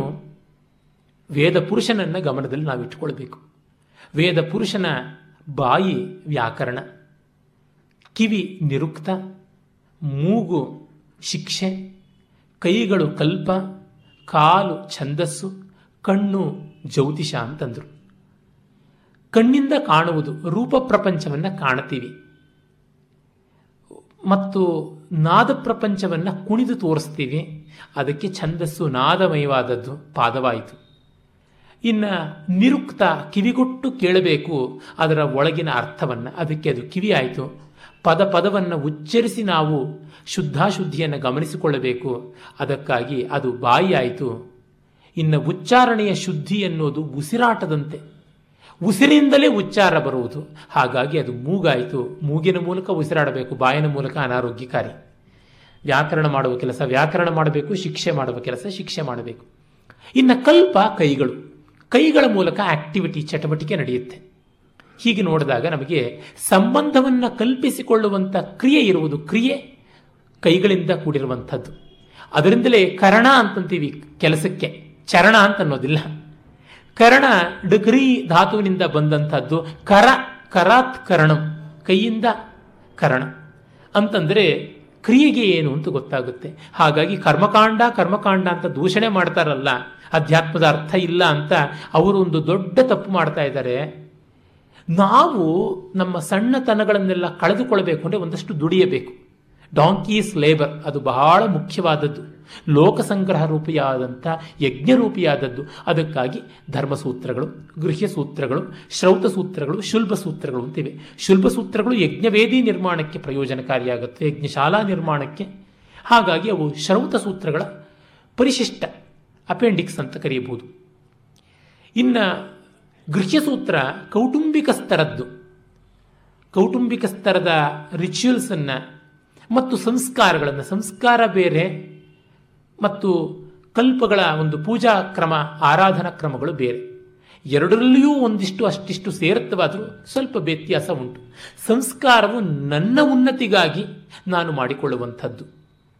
ಅಂದರೆ ನನಗೆ ಅನಿವಾರ್ಯವಾಗಿ ಮಾಡಿಕೊಳ್ಳಬೇಕಾದಂಥದ್ದು. ಅಪೇಕ್ಷಣೀಯವಾಗಿ ಮಾಡಿಕೊಳ್ಳುವಂಥದ್ದು. ಪೂಜಾ ಇಜ್ಜಿಯ ಇತ್ಯಾದಿಗಳು, ಆರಾಧನೆಗಳು. ಇವೆರಡೂ ಕೂಡ ಬರುತ್ತೆ. ಅದು ಹೌಸ್ ಹೋಲ್ಡ್ ಲೆವೆಲ್ನಲ್ಲಿ ಫ್ಯಾಮಿಲಿ ಲೆವೆಲ್ನಲ್ಲಿ ಬರುವಂಥದ್ದು ಗೃಹ್ಯ ಸೂತ್ರದ್ದು ಮತ್ತು ಕೌಟುಂಬಿಕ ಸಂಬಂಧ ವ್ಯಕ್ತಿ ವ್ಯಕ್ತಿಯ ಜೊತೆಗೆ ಹೇಗಿರಬೇಕು ಅಂತ. ಇನ್ನು ಸಮಾಜದ ಜೊತೆಗೆ ಧರ್ಮ ಸೂತ್ರಗಳು ಬರ್ತವೆ. ಸಮಾಜದಲ್ಲಿ ರಾಜ, ಪ್ರಜೆ, ಗುರು, ಶಿಷ್ಯ, ಬೇರೆ ಬೇರೆ ವರ್ಣಾದಿ ವಿಭಾಗಗಳು ಸಮಾಜದ ಸಂರಚನೆಗಳು ಏನಿವೆ ಅವೆಲ್ಲ ಕೂಡ ಸೇರುತ್ತವೆ. ಆಮೇಲೆ ಇವರೆಲ್ಲ ಸೇರಿ ಕಾಣದ ಶಕ್ತಿಗೆ ಪ್ರಾಮಾಣಿಕವಾಗಿ ನಡೆದುಕೊಂಡು ಕಾಣುವ ಲೋಕಕ್ಕೂ ಕೂಡ ಪ್ರಾಮಾಣಿಕವಾಗಿ ನಡೆದುಕೊಳ್ಳೋದಕ್ಕೆ ಬೇಕಾದ ಮೋಟಿವೇಶನ್ ಸ್ಫೂರ್ತಿ ಬರುವಂಥದ್ದು ಶ್ರೌತದಿಂದ ಯಜ್ಞ ತತ್ವದಿಂದ ಅಂತ. ಹೀಗಾಗಿ ಅಲ್ಲಿ ಕಲ್ಪ ಅಂತ ಕಾಣಿಸಿಕೊಳ್ಳುತ್ತೆ. ಹೀಗೆ ಈ ನಾಲ್ಕು ನಾಮಾಂಗಗಳು, ಈ ಎರಡು ರೂಪಾಂಗಗಳು ಸೇರಿ ಷಡಂಗವಾದದ್ದು ವೇದ ಮತ್ತು ಪುರಾಣ ಧರ್ಮಶಾಸ್ತ್ರ. ಪುರಾಣ ವೇದ ತತ್ವವನ್ನು ಆಕರ್ಷಕ ಕಥೆಗಳ ರೂಪದಲ್ಲಿ ಹೇಳುತ್ತೆ. ತನ್ಮೂಲಕ ನಾನು ಹಿಂದೆ ಪುರಾಣದ ಬಗ್ಗೆ ಮಾತನಾಡುವಾಗ ಬೇಕಾದಷ್ಟು ವಿವರಿಸಿದ್ದೆ ಈಸ್ಥೆಟಿಕ್ ಡೈಮೆನ್ಷನ್ ಸೌಂದರ್ಯದ ಒಂದು ಆಯಾಮ ಇರುತ್ತೆ. ಪುರಾಣದ ಕಥೆಗಳಲ್ಲಿ ಕಲಾತ್ಮಕವಾದ ಒಂದು ಅಂಶ ಇರುತ್ತೆ. ಸ್ವಾರಸ್ಯಕಾರಿಯಾದ ಎಷ್ಟೋ ಮೌಲ್ಯಗಳನ್ನು ಸಾಂಕೇತಿಕವಾಗಿ ಹೇಳೋದಾಗುತ್ತೆ ಅಂತ ತಿಳಿಸಿದ್ದೆ. ಮತ್ತು ಧರ್ಮಶಾಸ್ತ್ರ ವ್ಯವಸ್ಥೆಯನ್ನು ಮತ್ತಷ್ಟು ದೃಢ ಮಾಡಿಕೊಡುವಂಥದ್ದು, ಗಟ್ಟುಮುಟ್ಟಾದ ವ್ಯವಸ್ಥೆಗೆ ಬೇಕಾದಂಥದ್ದು. ಕೆಲವರು ಧರ್ಮಶಾಸ್ತ್ರಕ್ಕೆ ಬದಲಾಗಿ ದರ್ಶನಶಾಸ್ತ್ರ ಫಿಲಾಸಫಿ ಅಂತ ಕೂಡ ಹೇಳ್ತಾರೆ ಮೀಮಾಂಸಾ ರೂಪವಾಗಿ ಆಮೇಲೆ ನಾವು ಕಾಣುವಂಥ ನವಪದಿ ಯಾವುದು? ಒಂಬತ್ತು ಯಾವುದು? ಮೀಮಾಂಸ, ನ್ಯಾಯ, ಸಾಂಖ್ಯ, ಯೋಗ. ಈ ನಾಲ್ಕು ದರ್ಶನಗಳು. ಮೀಮಾಂಸೆ ಅಂದರೆ ಪೂರ್ವೋತ್ತರ ಮೀಮಾಂಸೆ ಎರಡೂ ಸೇರುತ್ತವೆ. ಸಾಂಖ್ಯ ಅಂತಂದರೆ ನಾವು ಯಾವುದನ್ನು ಪ್ರಸಿದ್ಧವಾದ ತ್ರಿಗುಣ ತತ್ವಗಳಿಂದ ಕೂಡಿರುವಂಥದ್ದು ಕಪಿಲ ಮಹರ್ಷಿ ಮೊದಲಾದವರಿಂದ ಪ್ರಬುದ್ಧವಾದಂಥ ಸಾಂಖ್ಯ ಅಂತ ಹೇಳ್ತೀವಿ. ಅದು ಮಾತ್ರವಲ್ಲದೆ ಎಲ್ಲ ಜ್ಞಾನ ಸ್ವರೂಪ ಅಂತಲೂ ಹೇಳಬಹುದು ಯೋಗ ಅದರ ಅಪ್ಲಿಕೇಶನ್ ಅಂತ ಹೇಳ್ತೀವಿ. ನ್ಯಾಯದಲ್ಲಿಯೇ ವೈಶೇಷಿಕವೂ ಸೇರಿ ಹೋಗುತ್ತೆ. ಹೀಗಾಗಿ ಆರು ದರ್ಶನಗಳು ಕೂಡ ಅಲ್ಲಿ ಬರ್ತವೆ. ಮೀಮಾಂಸದಲ್ಲಿ ವೇದಾಂತವೂ ಸೇರುತ್ತೆ. ನ್ಯಾಯದಲ್ಲಿ ವೈಶೇಷಿಕವೂ ಸೇರುತ್ತವೆ ಹೀಗಾಗಿ ಆರು ದರ್ಶನಗಳು. ಪಾಂಚರಾತ್ರ ಪಾಶುಪಥ ಪಾಂಚರಾತ್ರ ವೈಷ್ಣವ ಸಂಕೇತ ಪಾಶುಪಥ ಶೈವ ಸಂಕೇತ. ಸಾಯಣಾಚಾರ್ಯರು ನೋಡಿ ಅವರು ಕೇವಲ ಅದ್ವೈತಿಗಳು. ಶಿವಾಯ ವಿಷ್ಣು ರೂಪಾಯ ಅಂತ ಅನ್ನುವ ಕಾರಣ ಎರಡನ್ನೂ ಸೇರಿಸಿಕೊಂಡಿದ್ದಾರೆ. ಬರೀ ಪಾಂಚರಾತ್ರವೇ ಪ್ರಮಾಣ ಅಂತಲೂ ಹೇಳಿಲ್ಲ, ಬರೀ ಪಾಶುಪಥವೇ ಪ್ರಮಾಣ ಅಂತ ಹೇಳಿಲ್ಲ. ಎರಡನ್ನೂ ಕೂಡ ಪ್ರಮಾಣ ಅಂತ ಹೇಳ್ತಾರೆ. ಬ್ರಹ್ಮಸೂತ್ರಗಳಲ್ಲಿ ಪತ್ಯುರಧಿಕರಣ ಮತ್ತು ಉತ್ಪತ್ತಿ ಅಧಿಕರಣ ಅಂತ ಎರಡು ಅಧಿಕರಣಗಳಲ್ಲಿ ಉತ್ಪತ್ತಿಯ ಭಾವಾತ್ ಮಂಜಸ್ಯ ಅಂತ ಎರಡು ಸೂತ್ರಗಳ ಮತ್ತು ಅಮಿಕ್ಕ ಸೂತ್ರಗಳ ಮೂಲಕವಾಗಿ ಇವುಗಳ ಸಾಪೇಕ್ಷವಾದ ಪ್ರಮಾಣವನ್ನು ಚೆನ್ನಾಗಿ ಹೇಳಿದೆ. ಆ ಕಾರಣದಿಂದ ಅದು. ಮತ್ತು ಆಯುರ್ವೇದ, ಧನುರ್ವೇದ ಗಾಂಧರ್ವ ವೇದ ಅಂತ ಇನ್ನ ಮೂರು ಉಪವೇದಗಳನ್ನು ಕೂಡ ಹೇಳಿದೆ. ಆಯುರ್ವೇದ ಋಗ್ವೇದಕ್ಕೆ ಉಪವೇದಭೂತವಾದದ್ದು. ಧನುರ್ವೇದ ಯಜುರ್ವೇದಕ್ಕೆ ಉಪವೇದ. ಮತ್ತು ಗಾಂಧರ್ವ ಸಾಮವೇದಕ್ಕೆ ಉಪವೇದವಾದದ್ದು. ಅಥರ್ವೇದದ ಉಪವೇದ ಸ್ಥಾಪತ್ಯ ವೇದವನ್ನು ಅಲ್ಲಿ ಹೇಳಿಲ್ಲವಾದರೂ ಇಲ್ಲಿಯೇ ಅದು ಧನುರ್ವೇದದಲ್ಲಿ ಗಾಂಧರ್ವ ವೇದದಲ್ಲಿ ಆಯುರ್ವೇದದಲ್ಲಿ ಅಂತರ್ಗತವಾಗುತ್ತೆ. ಇನ್ನು ನಾವು ಕಾಣುವಂಥದ್ದು ಸಹಸ್ರಾಕ್ಷರ ಪರಮೇ ವ್ಯೋಮನ್ನಂತ, ಸಾವಿರಾರು ರೂಪವಾಗಿ ಬಂದದ್ದು ಅಂತ. ಇಲ್ಲಿಂದ ಮುಂದಕ್ಕೆ ಎಷ್ಟಾದರೂ ಬೆಳೀತಾ ಹೋಗ್ಬೋದು. ನಾವು ಯಾವ ವಿಧವಾದ ಜ್ಞಾನಶಾಖೆಗಳಿಗೂ ವಿರೋಧಿಗಳಲ್ಲ. ಯಾವುದಕ್ಕೂ ನಮ್ಮ ಪರಂಪರೆಯಲ್ಲಿ ಒಂದು ಫ್ರೇಮ್ ಮಾಡಿ ಕೊಡಬಹುದು ಅಂತನ್ನುವುದು. ನೀವು ನೋಡಿ ಸಂಗೀತದ ಯಾವ ವಿಭಾಗವನ್ನು ಪ್ರಪಂಚದ ಸಂಗೀತದ್ದು ಹೇಳಿ ನಮ್ಮ ಸಂಗೀತದೊಳಗೆ ಅದಕ್ಕೊಂದು ವ್ಯವಸ್ಥೆ ಕಾಣಿಸಬಹುದು. ಜಗತ್ತಿನ ಯಾವ ದೇವತಾರಾಧನೆಗೆ ಸಂಬಂಧಪಟ್ಟಂತೆ ಹೇಳಿ ನಾವು ಅದಕ್ಕೆ ಬೇಕಾಗಿರುವಂಥ ವ್ಯವಸ್ಥೆಯನ್ನು ನಮ್ಮೊಳಗೆ ಕಲ್ಪಿಸಿಕೊಡಬಹುದು. ಏನೂ ಕಷ್ಟವಿಲ್ಲ. ಬಹಳ ಸುಲಭವಾಗಿ ಮಾಡಬಹುದು. ಅದೇ ರೀತಿಯಾಗಿ ನಮ್ಮ ಸಾಹಿತ್ಯ ವಿದ್ಯೆಯಲ್ಲಿ ಯಾವ ಒಂದು ಇಸಮ್ಗೂ ಕೂಡ ಅಲಂಕಾರ ಶಾಸ್ತ್ರದಲ್ಲಿ ಒಂದು ಅವಕಾಶವನ್ನು ಕೊಡಬಹುದು. ಪ್ರತಿಯೊಂದಕ್ಕೂ ಅವಕಾಶ ಇದ್ದೇ ಇದೆ. ನಿಜ ಹೇಳಬೇಕು ಅಂದರೆ ಋಷಿ ದರ್ಶನ ಒಂದು ಪುಷ್ಪಕ ವಿಮಾನ. ಎಷ್ಟು ಜನ ಹಾಕ್ತಿದ್ರು ಅಲ್ಲಿ ಮತ್ತೊಂದಕ್ಕೆ ಅವಕಾಶ ಇದ್ದೇ ಇದೆ. ಕವಿದರ್ಶನವೂ ಹಾಗೆ. ಕವಿಯ ಕಾವ್ಯಕ್ಕೆ ಅನೇಕ ಅರ್ಥಗಳು ವ್ಯಂಜನಾ ವ್ಯಾಪಾರ ದೃಷ್ಟಿಯಿಂದ ಬರ್ತವೆ. ಅದರ ಬಗ್ಗೆ ಒಂದು ಪದ್ಯವೇ ನಾನು ಬರೆದಿದ್ದೇನೆ. ಪದ್ಯ ನನಗೆ ನೆನಪಿಗೆ ಬರ್ತಾ ಇಲ್ಲ. ಅರ್ಥ ಮಾತ್ರ ಜ್ಞಾಪಕಕ್ಕೆ ಬರ್ತಾ ಇದೆ. ಕವಿಯ ಪದ್ಯ ಪುಷ್ಪಕ ವಿಮಾನ. ಎಲ್ಲೆಲ್ಲ ಅರ್ಥ ಪರಂಪರೆ ಹೊಳೆಯುತ್ತೋ ಅದು ಬೇರೆ ಬೇರೆ ರೀತಿಯಾಗಿ ಅಕಾಮಿಡೇಟಿವ್ ಆಗಿ ಹೋಗ್ತಾ ಬರುತ್ತೆ ಅಂತ. ಕಾರಣ ಇಷ್ಟೇ, ಆ ಕವಿ ಕಾಣದೇ ಇದ್ದರೆ ಏನು? ಓದುವವನಿಗೆ ಸ್ಫುರಿಸುತ್ತೆ ತನ್ನ ಅಂತರಂಗದಲ್ಲಿರುವಂಥ ಅರ್ಥ ಅಂದರೆ ಅಲ್ಲಿಗೆ ಬಂತು, ಸ್ವಾರಸ್ಯ ಇದೆ ಅನ್ನುವಂಥದ್ದೇ. ಅದಕ್ಕೆ ಸಾವಿರಾರು ನಿದರ್ಶನಗಳನ್ನು ನಾವು ನಮ್ಮ ಮಹಾಕಾವ್ಯಗಳಿಂದ, ಮಹಾಕವಿಗಳ ಸೂಕ್ತಿಗಳಿಂದ ಕೊಡಬಹುದು. ಉದಾಹರಣೆಗೆ ನೋಡಿ, ರಾಮಾಯಣದಲ್ಲಿಯೇ ಎಷ್ಟೆಷ್ಟೆಲ್ಲ ವಿವೇಕದ ಸ್ವಾರಸ್ಯದ ಮಾತುಗಳು ಬರ್ತವೆ ಅಲ್ಲಿ ಒಂದು ಸಣ್ಣ ಸಂದರ್ಭವನ್ನು ನೆನೆದರೆ ಸಾಕು ನಮಗೆ ಗೊತ್ತಾಗುತ್ತೆ. ಅಲ್ಲಿ ಯಾವ ಯಾವ ಅರ್ಥಗಳನ್ನು ಕೂಡ ಮಾಡುವುದಕ್ಕೆ ಅವಕಾಶ ಬರುತ್ತೆ ಅಂತ. ಲಂಕೆಯನ್ನು ಪ್ರವೇಶ ಮಾಡಿದ್ದಾನೆ ಹನುಮಂತ, ಎಡಗಾಲಿಟ್ಟು ಬರ್ತಾನೆ. ಯಾಕೆ? ವೈರಿಯ ಮನೆಗೆ ಎಡಗಾಲಿಟ್ಟು ಬರಬೇಕು ಅಂತ. ಅಂದರೆ ವೈರಿಯ ಮನೆಯನ್ನು ಅದಕ್ಕೆ ಶುಭವಾಗಲಿತ್ತ ಪ್ರವೇಶ ಮಾಡಬಾರದು ಅಂತ ಹೇಳ್ಬಿಟ್ಟಿದ್ರು.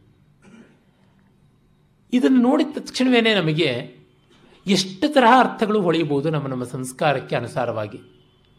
ಭಾರತೀಯರಿಗೆ ಒಂಥರ ಹೊಳೆಯುತ್ತೆ. ವಿದೇಶಿಯರಿಗೆ ಒಂಥರ ಹೊಳೆಯುತ್ತೆ. ಅವರಿಗೆ ಎಡಬಲದ ವ್ಯತ್ಯಾಸ ಇಲ್ಲ ಅಂತ ಅಂದುಕೋತೀವಿ. ಹಾಗಲ್ಲ. ಲೆಫ್ಟಿಸ್ಟ್ ರೈಟಿಸ್ಟ್ ಅಂತ ಅವರೇ ವಿಭಾಗ ಮಾಡಿದ್ದು. ಅಲ್ಲಿಯೂ ಇದೆ ಅಲ್ವಾ ಅಂತ ಗೊತ್ತಾಗುತ್ತೆ. ಅಂದರೆ ಪ್ರತಿಯೊಂದು ಸಂಸ್ಕೃತಿಯಲ್ಲಿಯೂ ಈ ಥರದ್ದೊಂದು ಇದೆ ಅಂತ ಇಷ್ಟು ವಿಸ್ತಾರವಾಗೆಲ್ಲ ಹೋಗ್ತಾ ಬರುತ್ತೆ. ಹಾಗಾಗಿ ಕವಿ ಋಷಿಯೇ ಹೌದು. ಋಷಿಯೇ ಕವಿ. ವ್ಯತ್ಯಾಸ ಇಲ್ಲ. ಅದರಿಂದಲೇ ವೇದದಲ್ಲಿ ಋಷಿಯನ್ನು ಹೇಳುವಾಗಲೆಲ್ಲ ಕವಿ ಅಂತ ಹೇಳಿದೆ. ಅರೆ ಸುಮ್ಮನೆ ಪದ್ಯ ಬರೆಯೋರೆಲ್ಲ ಕವಿ ಅಂತಲ್ಲ. ಬರದ ಪದ್ಯ ಅವರ ಬದುಕೇ ಆಗಿರಬೇಕು. ಅಂಥವನು ಋಷಿ ಕವಿಯಾದಂಥವನು. ಅಲ್ಲಿ ನಮಗೆ ಗೊತ್ತಾಗುತ್ತೆ ಅಸಂಖ್ಯವಾದ ಶಾಸ್ತ್ರಾಂತರಗಳು ಬರಬಹುದು ಅಂತ ಹೇಳ್ಬಿಟ್ಟು. ಮುಂದೆ ಬರುತ್ತೆ, ಸತ್ಯಾಗಂ ಸಮುದ್ರ ಅಧಿವಿಕ್ಷರಂತಿ, ತೇನ ಜೀವಂತಿ. ಪ್ರದಿಶಶ್ವ ಪ್ರದಿಶ್ಚತಸ್ರ ತತಕ್ಷರಂತ್ಯ ತತಕ್ಷರತ್ಯಕ್ಷರಂ, ತದ್ವಿಶ್ವಮುಪಜೀವತಿ. ತಸ್ಯಾಗಂ ಸಮುದ್ರ ಅಧಿವಿಕ್ಷರಂತಿ. ಈ ವಾಕ್ಯನಲ್ಲಿ ತಸ್ಯಾಂ ವಾಗ್ದೇವತಾಯಾಂ ಅಧಿಶ್ರಿತಾ. ಇಲ್ಲಿ ನೆಲೆಯಾದಂಥವರು ಸಮುದ್ರಾ, ಸಮುದ್ರ ಸಮಾನಾ, ವೇದಾ, ವಿಕ್ಷರಂತಿ, ವಿವಿಧಂ ಪ್ರವರ್ತಂತೆ. ವಾಕ್ಯನಲ್ಲಿ ಸಮುದ್ರ ಇದೆ ಅಂತ. ವೇದದಲ್ಲಿ ಸಮುದ್ರದ ಉಲ್ಲೇಖವೇ ಇಲ್ಲ. ವೇದದ ಆರ್ಯರಿಗೆ ಸಮುದ್ರದ ಕಲ್ಪನೆ ಇರಲಿಲ್ಲ.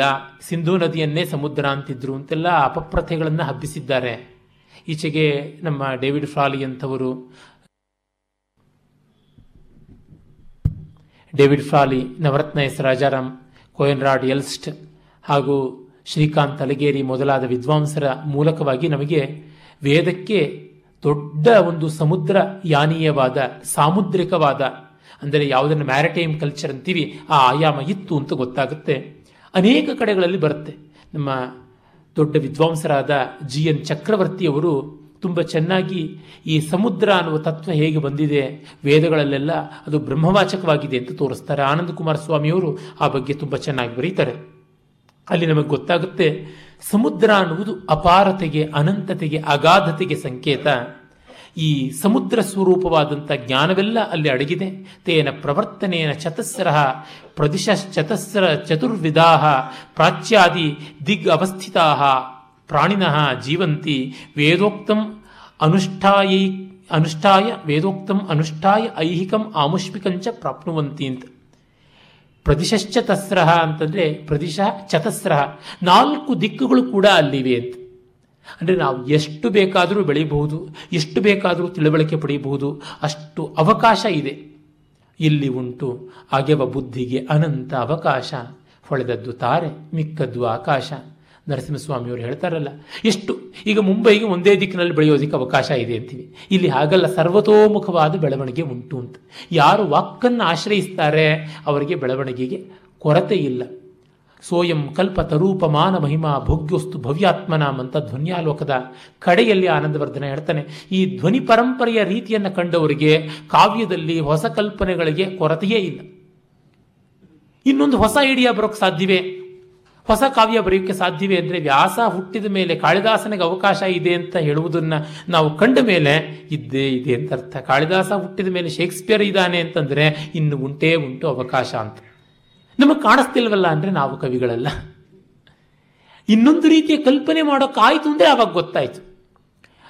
ಸೃಷ್ಟಿಯ ಸ್ವಾರಸ್ಯವೇ ಅದು. ಕ್ರಿಯೇಟಿವಿಟಿಯ ಬ್ಯೂಟಿ ಅನ್ನೋದೇ ಏನಂದ್ರೆ ಕ್ರಿಯೇಟ್ ಆದ ಮೇಲೇನೆ ಇಂಥ ಒಂದು ಸಾಧ್ಯತೆ ಇದೆ ಅಂತ ನಮಗೆ ಗೊತ್ತಾಗುತ್ತೆ. ಅಯ್ಯೋ, ಈ ಥರದ್ದಿತ್ತಲ್ವ ಅವಕಾಶ? ಹೌದು, ಈಗ ನಮಗೆ ಇದೆ ಅಂತ ಗೊತ್ತಾಗ್ತಿದೆ. ಮೊದಲು ನಮಗೆ ಗೊತ್ತಾಗ್ತಾ ಇಲ್ವಲ್ಲ? ಅಷ್ಟೇ, ಮೊದಲು ತಿಳಿಯಲಿಲ್ಲವಲ್ಲ? ಗೊತ್ತಾಗಲಿಲ್ಲವಲ್ಲ? ಏನು ಮಾಡುವುದು? ಅದಕ್ಕೆ ಬೇಕು ದರ್ಶನ. ಅಂತ ನಾಲ್ಕು ದಿಕ್ಕುಗಳಲ್ಲಿ ಬೆಳೆಯುವ ಅವಕಾಶ ವಾಕ್ಯನಲ್ಲಿ ಇದೆ. ಪ್ರಾಣಿಗಳು ವೇದೋಕ್ತವಾದಂಥ ಲೌಕಿಕ ವೈದಿಕ ಕರ್ಮಗಳನ್ನು ಮಾಡಿಕೊಂಡು ಐಹಿಕ ಆಮುಷ್ಮಿಕ ಇಹಪರದ ಅಭ್ಯುದಯ ನಿಶ್ರೇಯಸ್ಸುಗಳನ್ನು ತ್ರಿವರ್ಗ ಅಭ್ಯುದಯವಾದರೆ ಮೋಕ್ಷ ನಿಶ್ರೇಯಸ ಅದನ್ನು ಪಡೆಯುತ್ತಾರೆ. ತತಃ ವೇದಾದೇವ ಅಕ್ಷರಂ ಪ್ರಣವಾತ್ಮಕಂ ಪ್ರವರ್ತತೆ. ತದೇತದಕ್ಷರಂ ವಿಶ್ವಮುಪಜೀವತಿ ಸರ್ವೇ ಜನಾ ಪ್ರಣವಾನುಷ್ಠಾನೇನ. ಸ್ವಾಪೇಕ್ಷಿತಂ ಫಲಂ ಪ್ರಾಪ್ನುವಂತಿ. ಹೀಗಾಗಿ ಎಲ್ಲವನ್ನು ಕೂಡ ವಾಕ್ಯನಿಂದ ಪ್ರಣವದಿಂದ ಸಾಧಿಸಬಹುದು ಅಂತ. ಪ್ರಣವದಿಂದ ವಾಕ್ಯನಿಂದ ಸಾಧಿಸಬಹುದು ಅಂದರೆ ಬರೀ ಓಂಕಾರವನ್ನು ಹೇಳ್ಕೊಂಡಿದ್ರೆ ಸಿಗುತ್ತೆ ಅಂತಲ್ಲ. ಓಂಕಾರದ ಸ್ವರೂಪ ಏನು? ಅವುಮ ಅಂತ ಜಾಗ್ರತ್ ಸ್ವಪ್ನ ಸುಷುಪ್ತಿಗಳ ಮೂರು ಹಂತದ್ದು, ಅವಸ್ಥಾತ್ರಯ ರೂಪಿಯಾದದ್ದು, ಭೂರ್ಭುವ ಸ್ವಹ ಅಂತ ಮಹಾವ್ಯಾಹೃತಿ ರೂಪಿಯಾದದ್ದು. ಅದು ಮಾತ್ರವಲ್ಲ, ಪ್ರಕೃಷ್ಟ ನವ, ನಿತ್ಯ ನವೀನತೆಯನ್ನು freshness of experience is life ಆ ಫ್ರೆಶ್ನೆಸ್ ಇರುತ್ತಲ್ಲ, ಚಿತ್ರಕಾರರು ಹೇಳ್ತಾರೆ. ನಮ್ಮ ವರ್ಮ ಅವರು ಮತ್ತೆ ಮತ್ತೆ ಹೇಳ್ತಾ ಇರ್ತಾರೆ. ಆ ಬಣ್ಣಗಳನ್ನು ಪ್ಯಾಲೆಟ್ಟಿಂದ ಆ ಕಲಸು ತಟ್ಟೆ ಇದೆಯಲ್ಲ, ಬಣ್ಣದ ತಟ್ಟೆ ಇದೆಯಲ್ಲ, ಅಲ್ಲಿಂದ ಕ್ಯಾನ್ವಾಸಿಗೆ ತಂದು ಹಾಕೋದ್ರೊಳಗೆ ಬಣ್ಣಗಳ ಹೊಸತನ, ತಾಜಾತನ, ಸೊಗಡು ಹೊರಟೋಗ್ಬಿಡುತ್ತೆ ಅಂತ. ಒಬ್ಬ ಚಿತ್ರಕಾರ ಎಷ್ಟರ ಮಟ್ಟಿಗೆ ಟ್ಯೂಬಿನಿಂದ, ಪ್ಯಾಲೆಟ್ಗೆ, ಪ್ಯಾಲೆಟ್ನಿಂದ, ಕ್ಯಾನ್ವಾಸ್ಗೆ ಟ್ರಾನ್ಸ್ಫರ್ ಮಾಡುವಲ್ಲಿ ಮಿನಿಮಮ್ ಲಾಸಸ್ ಮಾಡ್ತಾನೋ. ಟ್ರಾನ್ಸ್ಫಾರ್ಮರ್ಗಳು ಸರಿಯಾಗಿಲ್ಲದೆ ಇದ್ದರೆ ವಿದ್ಯುತ್ ಸೋರ್ ಹೋಗುತ್ತೆ ಅಂತಂತೀವಿ. ಲಿಂಕ್ಸ್ ತುಂಬ ಜಾಸ್ತಿ ಆಗಿಬಿಟ್ರೆ ಎಫಿಷಿಯನ್ಸಿ ಎಲ್ಲ ಲಿಂಕ್ಗಳಲ್ಲಿ ಹೊರಟೋಗ್ಬಿಡುತ್ತೆ ಅಂತ ಮೆಕ್ಯಾನಿಕಲ್ ಇಂಜಿನಿಯರಿಂಗ್ ಹೇಳುತ್ತೆ. ಕೈಯಿಂದ ಕೈಗೆ ಹೋಗುವಾಗ ಒಂದು ಲೋಟದಲ್ಲಿರುವ ಹಾಲನ್ನು ನೂರನೇ ಲೋಟಕ್ಕೆ ಹಾಕೋಷ್ಟೊಳಗಾಗಿ ಅರ್ಧ ಲೋಟ ಅಷ್ಟೇ ಹಾಲು ಉಳಿಯುತ್ತೆ. ಇನ್ನು ಮಿಕ್ಕ ಮಧ್ಯದ ತೊಂಬತ್ತೆಂಟು ಲೋಟಗಳಲ್ಲಿ ಪಾಸಾನ್ ಆಗಿಬಿಟ್ಟು ಅಷ್ಟಷ್ಟು ಪಸೆ ಹೋಗಿರುತ್ತೆ ಅಲ್ವ? ಹಾಗೆ ಆಗಬಾರದು. ಅಂದರೆ ಎಫಿಷಿಯೆಂಟ್ ಆಗಿರಬೇಕು, ಸೂಪರ್ ಕಂಡಕ್ಟರ್ಸ್ ಆಗಬೇಕು ಅಂತ. ಆ ರೀತಿ ಆದಾಗ ಆ ಫ್ರೆಶ್ನೆಸ್ ಉಳ್ಕೊಳ್ಳುತ್ತೆ ಅಂತ ಹೇಳ್ಬಿಟ್ಟು ಅಂತಾರೆ ಆ ರೀತಿಯಲ್ಲಿ ನಮ್ಮ ಬದುಕಿರಬೇಕು ಅಂದರೆ ಪ್ರತಿ ಅನುಭವವೂ ಹೊಸತು ಅನ್ನುವಂತೆ ಇರಬೇಕು. ಈಗ ಚಿಗುರ್ತಾ ಇದೆ ನೋಡಿ ಮರಗಳು ಕಾಣಿಸ್ತಾ ಇವೆ. ಆಗ ನಮಗೆ ಆ ಚಿಗುರುವಿಕೆಯಲ್ಲಿ ಜೀವ ಕಾಣಿಸುತ್ತಾ, ಹೊಸತನ ಕಾಣಿಸುತ್ತಾ. ಆಗ ನಮ್ಮ ಬದುಕಿಗೆ ಏನೋ ಒಂದು ಅರ್ಥ ಇದೆ ಅಂತ. ಅಯ್ಯೋ ಹೋದ ವರ್ಷ ಕಂಡಿದ್ದೆ ಮರ ಕಂಡ್ರಿ ಇನ್ನೇನು ಕಾಣೋದು ಅಂದರೆ? ಪ್ರತಿ ಬಾರಿಯೂ ಭೈರವಿಯನ್ನು, ಕಲ್ಯಾಣಿಯನ್ನು, ಶಂಕರಾಭರಣವನ್ನು, ಹಿಂದೋಳವನ್ನು ಕೇಳುವಾಗ ಕೇಳುವಂಥ ಧ್ವನಿಯಿಂದ ಕೇಳಬೇಕು, ಎಂತೆಂಥವರಿಂದಲೋ ಅಲ್ಲ. ಆ ಸ್ವರಗಳನ್ನು ಕೇಳುವಾಗ ನಮಗೆ ಹೊಸ ರೀತಿಯಲ್ಲಿ ಆ ಸಂವೇದನೆ ಬಂತ. ಆನಂದವಾಯಿತು ಅಂದರೆ ಹೊಸದಿರುತ್ತೆ ಅಂತ ಅರ್ಥ. ಹಳೆಯದರಿಂದ ಆನಂದ ಆಗೋಲ್ಲ. ವಾಂತಿಯನ್ನು ನಾವು ತಿಂತೀವ? ಹಳೆಯದು ಅಂದರೆ ಅದು ಅರ್ಥ. ಯಾವುದು ಹಳೆಯದು ಅಂದರೆ ಯಾವುದರೊಳಗೆ ಶಕ್ತಿ ಇದೆಯೋ ಅದು ಹಳೆಯದಲ್ಲ ಶಕ್ತಿ ಇರುವುದು ಹೊಸತು ಹೈಯರ್ ಎನರ್ಜಿ ಲೆವೆಲ್ ಇರೋದು ಲೋಯರ್ ಎನರ್ಜಿ ಲೆವೆಲ್ ಇರುವಂಥದ್ದು ಹಳೆಯದು ಹಾಗೆ ಕಂಡಾಗ ಎಸ್ ವಿ ರಂಗಣ್ಣವರು ಬಹಳ ಚೆನ್ನಾಗಿ ಹೇಳ್ತಾರೆ.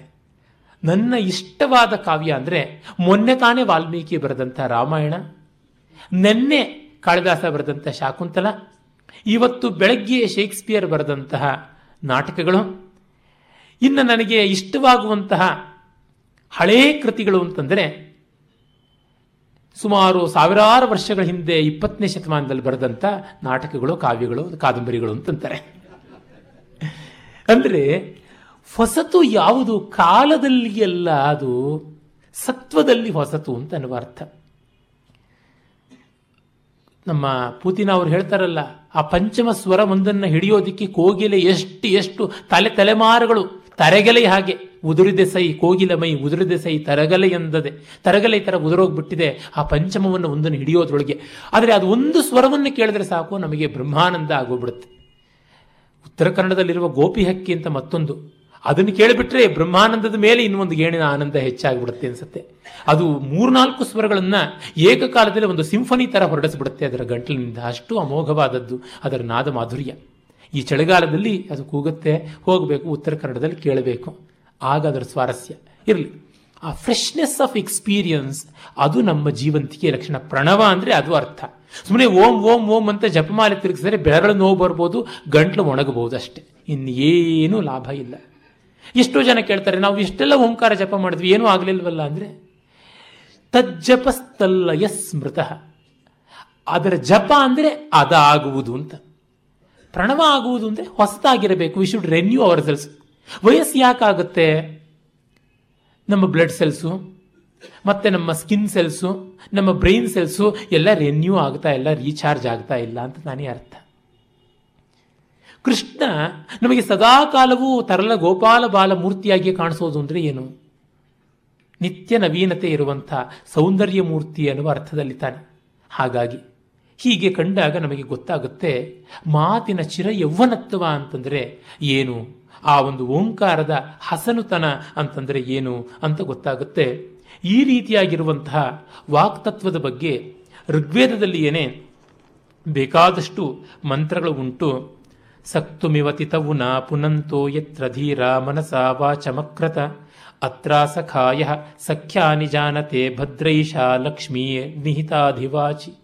ಭದ್ರೈಷಾ ಲಕ್ಷ್ಮೀರ್ನಿಹಿತಾಧಿವಾಚಿ ತಿತವುನ ಅಂದರೆ ಜರಡಿಯಿಂದ ಸತ್ತುಮಿವ ಹಿಟ್ಟನ್ನ ಜರಡಿಯಿಂದ ಹೇಗೆ ನಾವು ಶೋಧಿಸ್ತೀವೋ ಹಾಗೆ ಧೀರಾಹ ಪ್ರಜ್ಞರಾದವರು ಎತ್ತರ ಎಲ್ಲಿ ಮನಸಾ ತಮ್ಮ ಪ್ರಜ್ಞೆಯಿಂದ ವಾಚಮಕ್ರಮತ, ವಾಚಮಕ್ರತ, ವಾಚಂ ಅಕ್ರತ ಅಂದರೆ ಸಂಸ್ಕಾರ ಮಾಡಿದ್ರು ಮಾತನ್ನ ತಮ್ಮ ಬುದ್ಧಿಯಿಂದ ಶೋಧಿಸಿಕೊಂಡ್ರು ಅಂತ.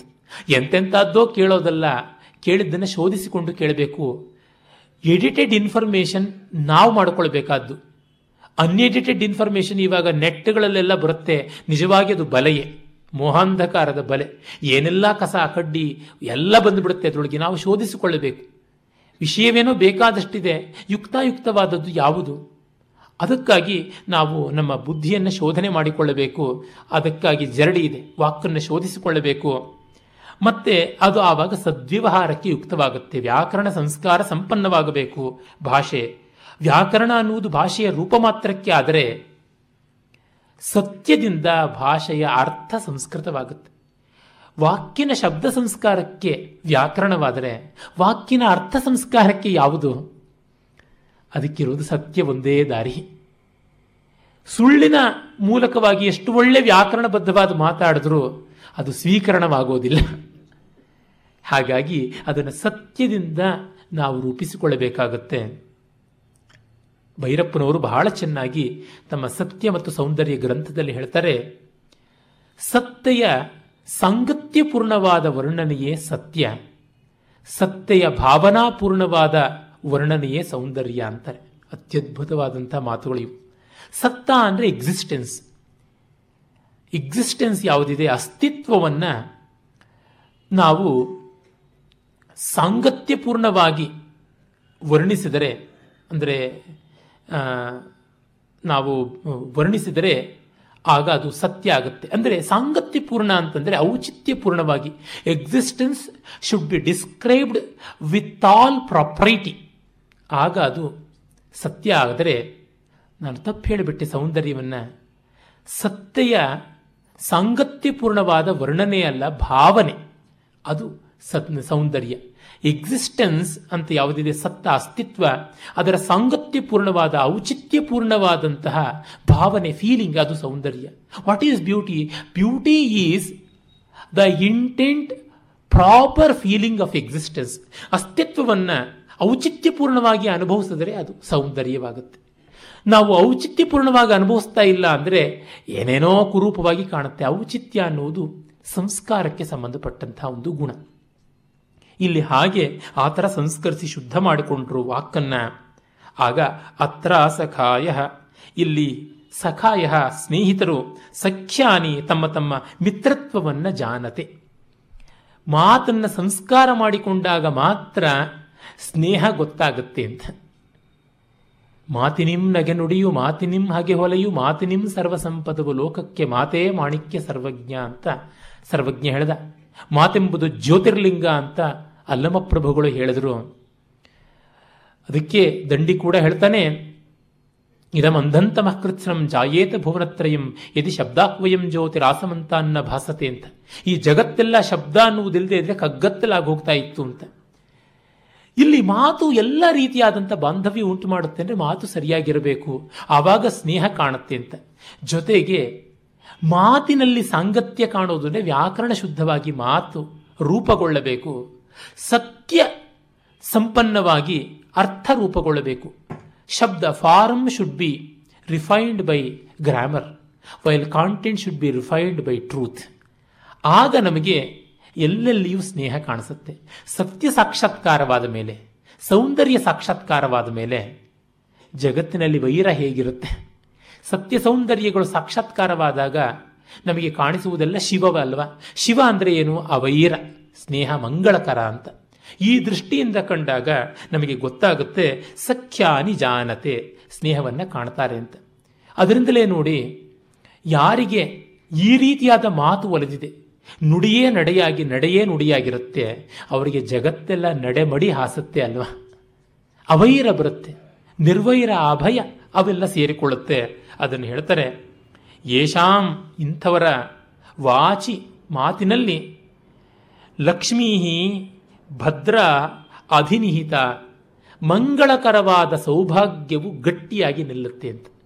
ಯಾರಿಗೆ ಮಾತಿನ ಹೃದಯ ಗೊತ್ತಿದೆ, ಮಾತು ಬದುಕಾಗಿ ಪರಿವರ್ತಿತವಾಗಿದೆ, ಅವರ ಎಲ್ಲ ಅಭಿವ್ಯಕ್ತಿಯಲ್ಲಿ ಮಂಗಳಕರವಾದ ಸೌಭಾಗ್ಯ ಇರುತ್ತೆ ಅಂತ. ಮಂಗಳಕರವಾದ ಸಂಪತ್ತು ಆಸ್ಪಿಷಸ್ ವೆಲ್ತ್ ನಮ್ಮ ಸಂಪತ್ತು ಎಷ್ಟೋ ಬಾರಿ ಅಮಂಗಳಕರವಾಗಿಬಿಡುತ್ತೆ. ಲೋಕಕ್ಷೋಭಕವಾಗಿಬಿಡುತ್ತೆ. ಆದರೆ ಲೋಕಕ್ಕೆ ಅಕ್ಷೋಭವನ್ನು ಉಂಟು ಮಾಡುವ ಆನಂದವನ್ನು ಉಂಟು ಮಾಡುವ ಅಭಯವನ್ನು ಉಂಟು ಮಾಡುವ ಪ್ರೀತಿಯನ್ನು ಉಂಟು ಮಾಡುವ ಒಂದು ಮಾಂಗಲ್ಯವನ್ನು ಕೊಡುವಂಥ ಆಯಾಮ ಬರುತ್ತೆ. ಅದು ಇಲ್ಲಿ ಕಾಣಿಸುತ್ತೆ ಅಂತ ಹೇಳ್ತಾರೆ. ಎಷ್ಟು ಸೊಗಸಾಗಿರುವಂಥದ್ದು ಈ ಮಂತ್ರದ ಭಾವನೆ. ಮತ್ತು ಇನ್ನೂ ಹಲವು ಮಂತ್ರಗಳಿವೆ. ಅವುಗಳನ್ನು ನಾಳೆ ನೋಡೋಣ. ಆಮೇಲೆ ವಾಗಾಂಭ್ರಣಿ ಸೂಕ್ತವನ್ನು ಗಮನಿಸಿ. ಮತ್ತೆ ಮುಂದಿನ ಸೂಕ್ತಗಳಿಗೆ ಹೋಗೋಣ. ಏನಾದರೂ ಸಲಹೆಗಳಿದ್ದರೆ, ತಮ್ಮ ಅಪೇಕ್ಷೆಗಳಿದ್ದರೆ ದಯಮಾಡಿ ತಿಳಿಸಿ. ನನ್ನ ಮಿತಿ, ಕಾಲ ಮಿತಿಯ ಒಳಗೆ ಕೂಡಿದ ಮಟ್ಟಿಗೂ ನೆರವೇರಿಸುವ ಪ್ರಯತ್ನ ಮಾಡ್ತೀನಿ. ಓಂ ತತ್ಸತ್.